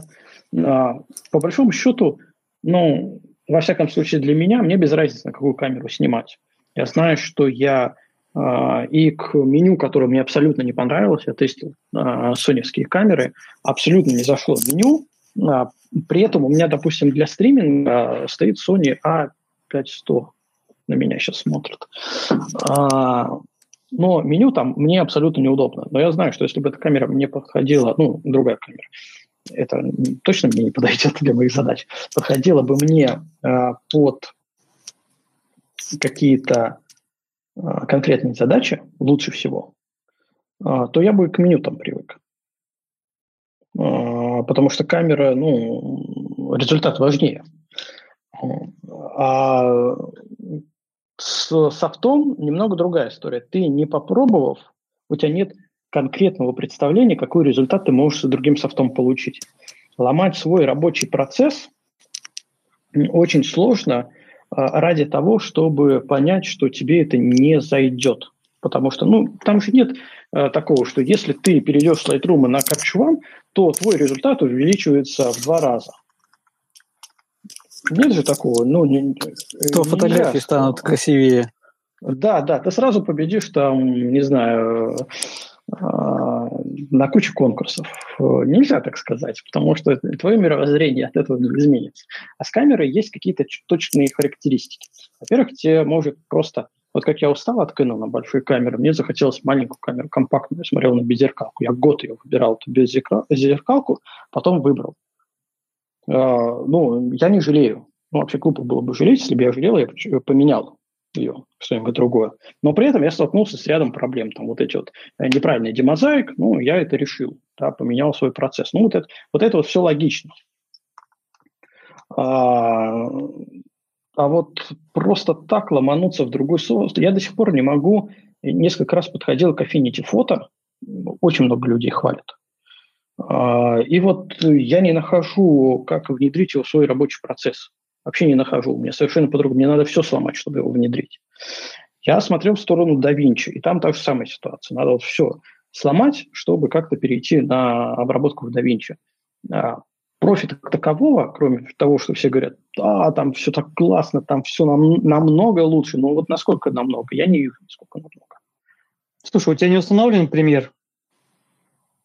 Нет, я не пользуюсь премьером, я пользуюсь Final Cut. Угу. Ну вот премьером очень просто пользоваться, когда ты сидишь на Photoshop.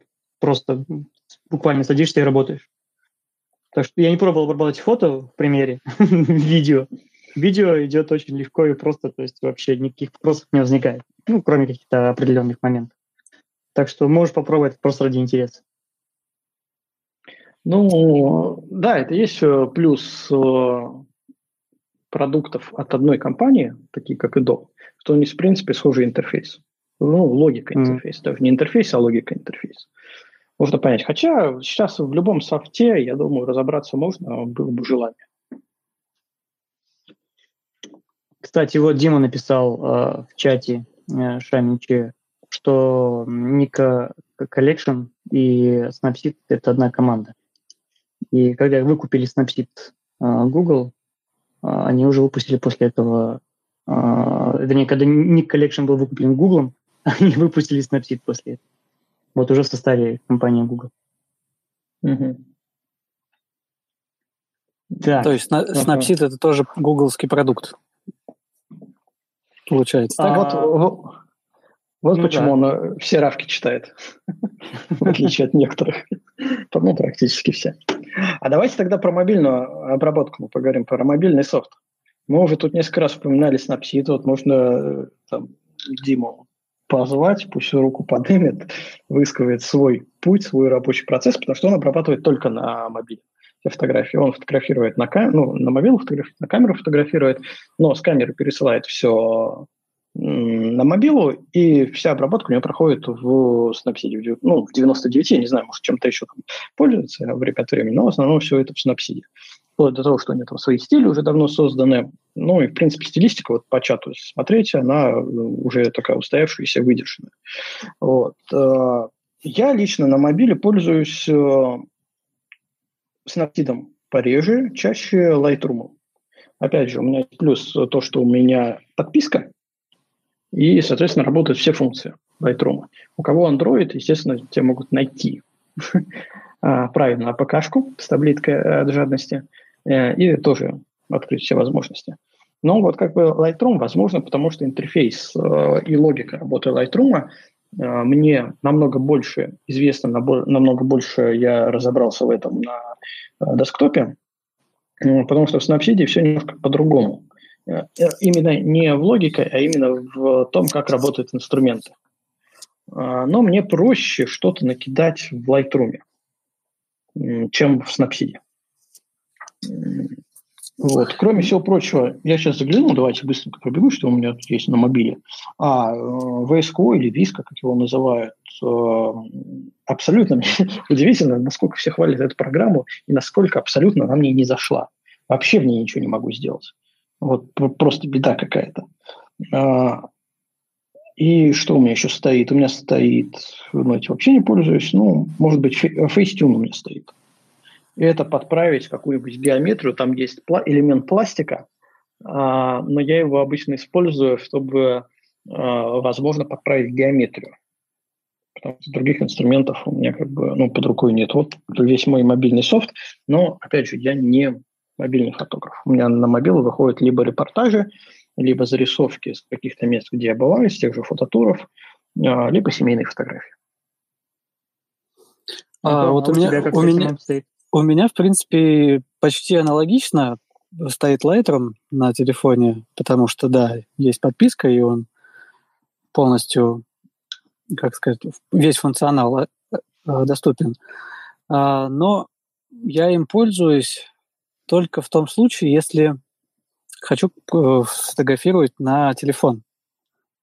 И это не такая мимолетная там фотография, да, а не взял я фотоаппарат, например, и что-то очень, ну, увидел что-то красивое, да, на улице как-то там. Вот тогда я через него и фотографирую в режиме Pro, то, что можно, все настройки. Да. И там же на телефоне ее обрабатываю. Но, честно говоря, дальше экспорта фото у меня эти фотографии не идут. Потому что все-таки я люблю фотографию, которую можно напечатать. А вот я очень скептически отношусь к фотографиям напечатанным, и которые сняты были на мобильный телефон. Ну смотри, в плане вот Дима, он уже руку тянет, он снимает на камеру, обрабатывает на мобиле. И эти фотографии можно напечатать. И он печатал, там выставки с ним участвовали вместе, как раз обработанные на мобиле были. Давайте Диме дадим голос, он сейчас нам много интересного расскажет. Дим, привет еще раз. Дим, микрофончик нажми. Да, привет, слышно меня? Да, привет, слышно. Так, значит, насчет Snapseed и мобильной обработки. Сразу быка за рога возьмем. Да, несколько лет назад я полностью ушел с обработки на компьютере и обрабатываю все на мобиле. Скидываю через Wi-Fi с камеры фотки в мобилу и в Snapseed обрабатываю.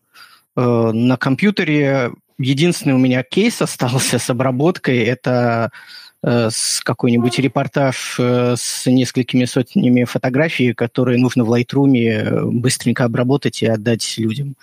Потому что, ну, в Snapseed пока пакетно обработать там сотню фотографий достаточно сложно. Пальцы сотрешь об экран.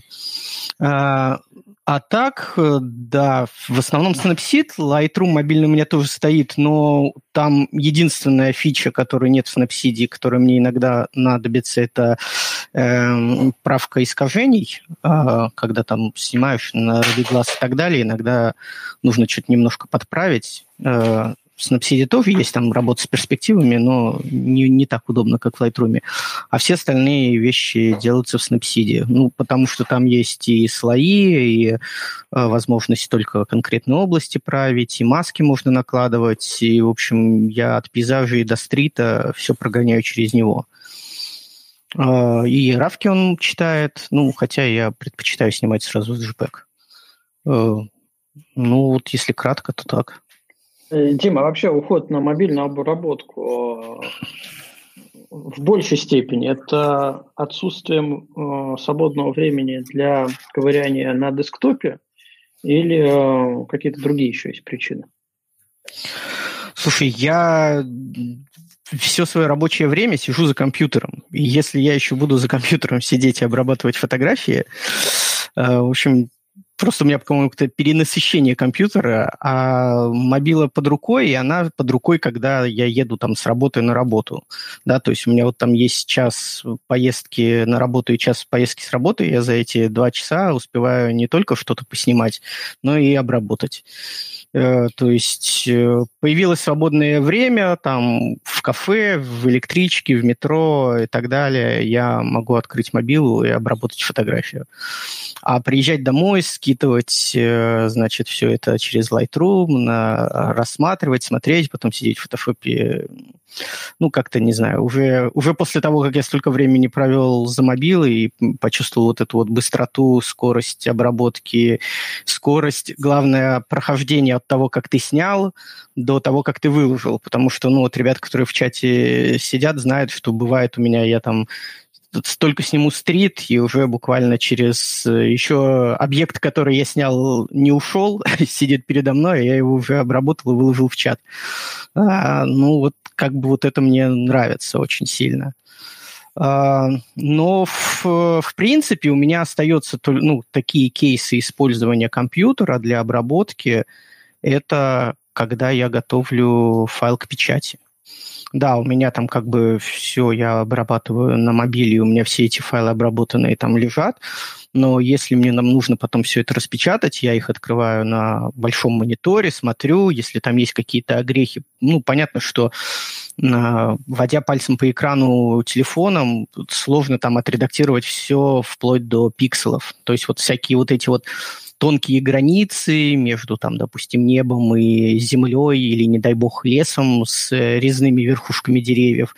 Это, конечно, достаточно сложновато пройтись и эти все огрехи вычистить на мобиле, поэтому если нужно там в большом формате распечатать, что-то сделать, то дополнительно открываю и на большом экране уже, конечно, прохожусь. Хотя за столько лет работы в Snapseed я уже настолько к нему привык, что, открывая Photoshop, я начинаю долго тупить, вспоминать, боже мой, как вот эту вот простую вещь, которую я делаю двумя кликами, теперь мне сделать в Photoshop. Слушай, а тебе не мешает разное освещение? Там в транспорте, где ты едешь, обрабатываешь?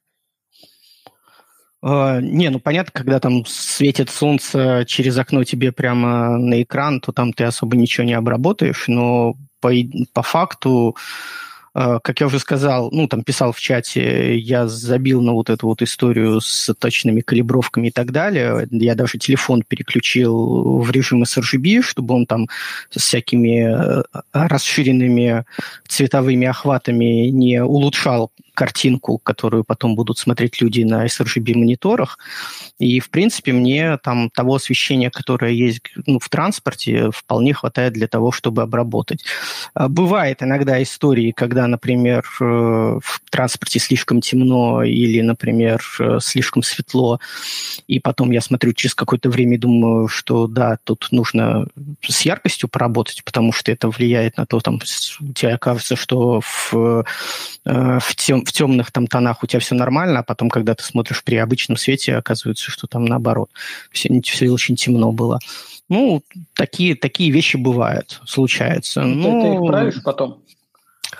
Бывает правлю.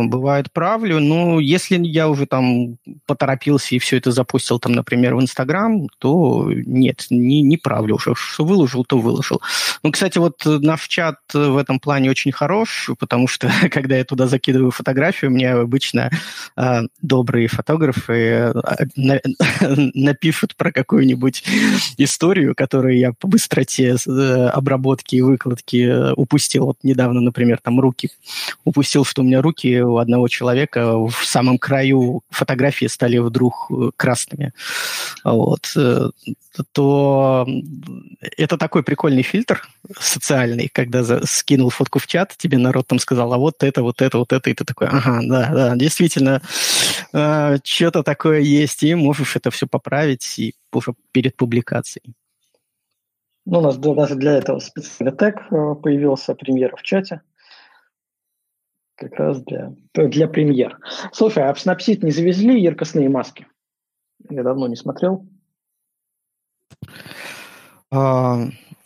Слушай, я, если честно, по яркостным маскам не особо работал в фотошопе, и поэтому мне сложно по этому термину сказать, как он работать должен в Snapseed. Вот. Поэтому вообще у меня по Snapseed горе в том, что Google, похоже, на него забил, и он не обновлялся уже очень-очень долго. То есть там последнее крупное обновление у него было, по-моему, чуть там не в прошлом году весной. И я вот просто сижу и боюсь, что Google любит хоронить некоторые свои проекты. Там есть примеры, как он там закрывал и социальные сети, и программы там типа RSS-ридера и прочее. И вот как бы он не закрыл Snapseed. Так, а вот что им ты делать будешь, если вдруг Snapseed закроется? На что ты перейдешь?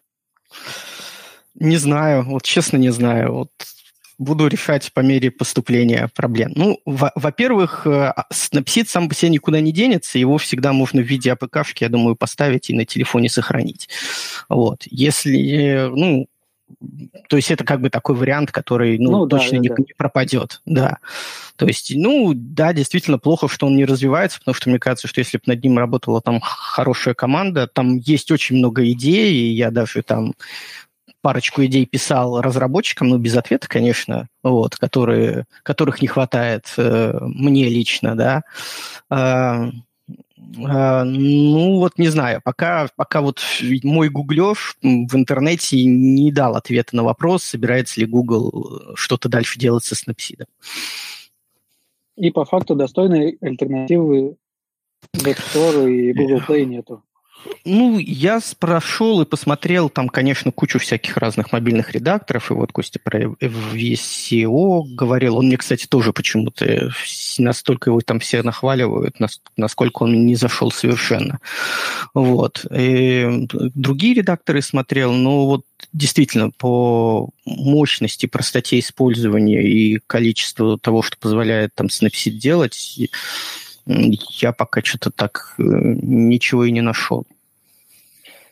Дим, я тебя хочу сейчас обрадовать. Я зашел в App Store, и Snapseed обновился 1 день назад. Вау.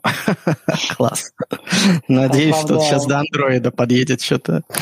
Да, правда, по листингу непонятно. Они, как обычно,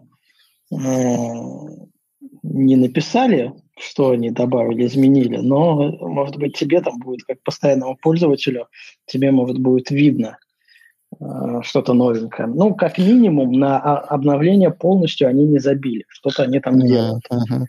Не, ну вот они последнее обновление, ну, точнее, не последнее, вот крупное обновление у них было, когда они сделали возможность сохранять свои пресеты. Это, конечно, вдохнуло просто новую жизнь в Snapseed и возможность их сохранять, возможность неограниченное количество вот этих манипуляций делать и в виде одного пресета сохранять. Это, конечно, очень-очень здорово. И единственный, конечно, момент, что там нету нормальной возможности забэкапить все эти пресеты. И один из страшных ужасов, который тоже давлеет над теми, кто пользуется Snapseed, что ты потерял свой телефон, или он умер, или разбился и так далее, и у тебя, грубо говоря, вся твоя коллекция пресетов, она погибает вместе с телефоном. Там есть возможность импортировать в виде QR-кодов часть пресетов, но достаточно простеньких. Если пресет сложный, с масками, с кучей слоев, то, к сожалению, возможности QR-кода не хватает для того, чтобы его сохранить. А у меня в основном пресеты такие сложные достаточно. Понятно. Так, ну вообще про мобильную обработку. Давай, Дим, я тебя отключаю. Спасибо за то, что высказался. Нам тут рассказал кучу всего нового, интересного. Я тебя пока отключу. Про мобильную обработку тема долго... Ой, так меня слышно? Слышно, да, слышно. Да, что-то я... Мне показалось, микрофон отключен. Про мобильную обработку у нас... Я думаю, мы выпустим какой-нибудь отдельный подкастик, потому что это очень большая тема. Может быть, не один раз об этом поговорим. Интересно, очень много людей, я знаю, которые сейчас переходят полностью на мобильную обработку. Это как-то немного коллерирует. В общем, линкуется с историей, что В последнее время людям нравится снимать в JPEG, делать какие-то пресеты именно на камерах. Вот, мы обо всем этом поговорим, потому что сейчас уже мы почти 2 часа разговариваем, и, в принципе, наверное, подошло время подвести какие-то итоги промежуточные. Может быть, про железо и софт мы еще что-нибудь сделаем, если ребята накидают в чат каких-нибудь интересных идей. Ну, в общем и целом, давайте я что-нибудь выскажу, а потом, как обычно, выскажетесь вы. Что я понял из этой нашей серии подкаста, что софт, он также не очень важен для фотографа, как и камера. На самом деле, получается так. Во-первых, от софта, так как и от камеры, должно тебя самого переть. Да, ты должен хотеть за ним работать. Он должен быть для тебя понятен, доступен и достаточен для твоих задач. Сломать рабочий процесс сложно, долго, но иногда бывает необходимо, как в моем случае. А по поводу железа, понятно, что есть какие-то объективные, тут более объективная такая сфера, есть какие-то вещи, которые нам все-таки необходимы. То есть сесть за какой-то, помните, были в свое время нетбуки такие, не до компьютера, не до ноутбуки, и надеяться, что ты там будешь полноценно что-то обрабатывать, не имея проблем с лагами и со скоростью работы, это, конечно, утопия. Но, в общем и целом, практически любой современный компьютер, не обязательно заниматься самосбором, можно спокойно брать нормальных производителей, он с обычными стандартными задачами в фотографическом плане справится на ура. И при этом без разницы можно оставить вот эту битву Маки и Винда, оставить для гиков и для каких-то специфических вещей, потому что сюда же мы можем то, чего мы не сделали, приплести различные Unix-системы, Linux, где есть, там, допустим, RAW терапия для проявки, гимпы, но все-таки для обычного человека, не гика, сам так по себе такой компьютер – это головная боль и сложность. Потому что компьютер выполняет не только задачу по обработке, он выполняет сопутствующие задачи в нашей жизни в принципе. Сейчас без компьютера сложно. У нас сейчас телефоны начинают компьютеры заменять. Тоже другая история немножко. Но все равно какие-то банальные действия, там просмотр ютубчика, какое-нибудь чтение книг, работа, офис, почта, вот это все, оно тоже должно проходить в комфортной среде. Поэтому я думаю, что Unix надо оставить для гиков, для айтишников, которым по работе намного удобнее, чтобы у них была Unix-система. А для фотографических целей все-таки пока из больших настольных систем это либо Mac, либо Windows. И Windows, как мы понимаем, она все-таки более популярная вещь. Вот. Это, во всяком случае, мои выводы, то, о чем мы сегодня поговорили. Антон?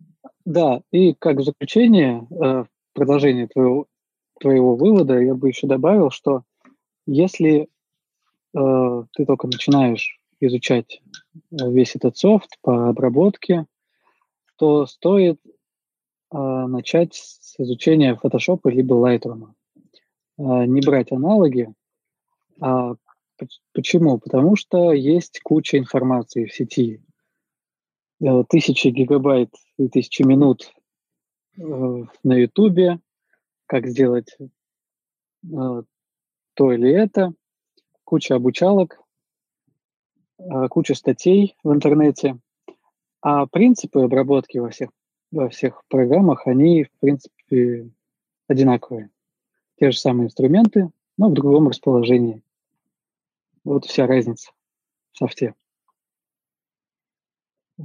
Руслан? Да. У тебя там винда не зависла еще? Ну, я сижу с иконой, так что не волнуйтесь за это. Ну, на самом деле, а то как будто подвис. Это я подвис, это не винда. В целом, что можно сказать в заключение, то это все вкусовщина. Выбор системы, выбор операционной системы, я имею в виду, выбор железа, выбор программ для обработки фотографий. Все это дело вкуса, и каждому заходит по-своему.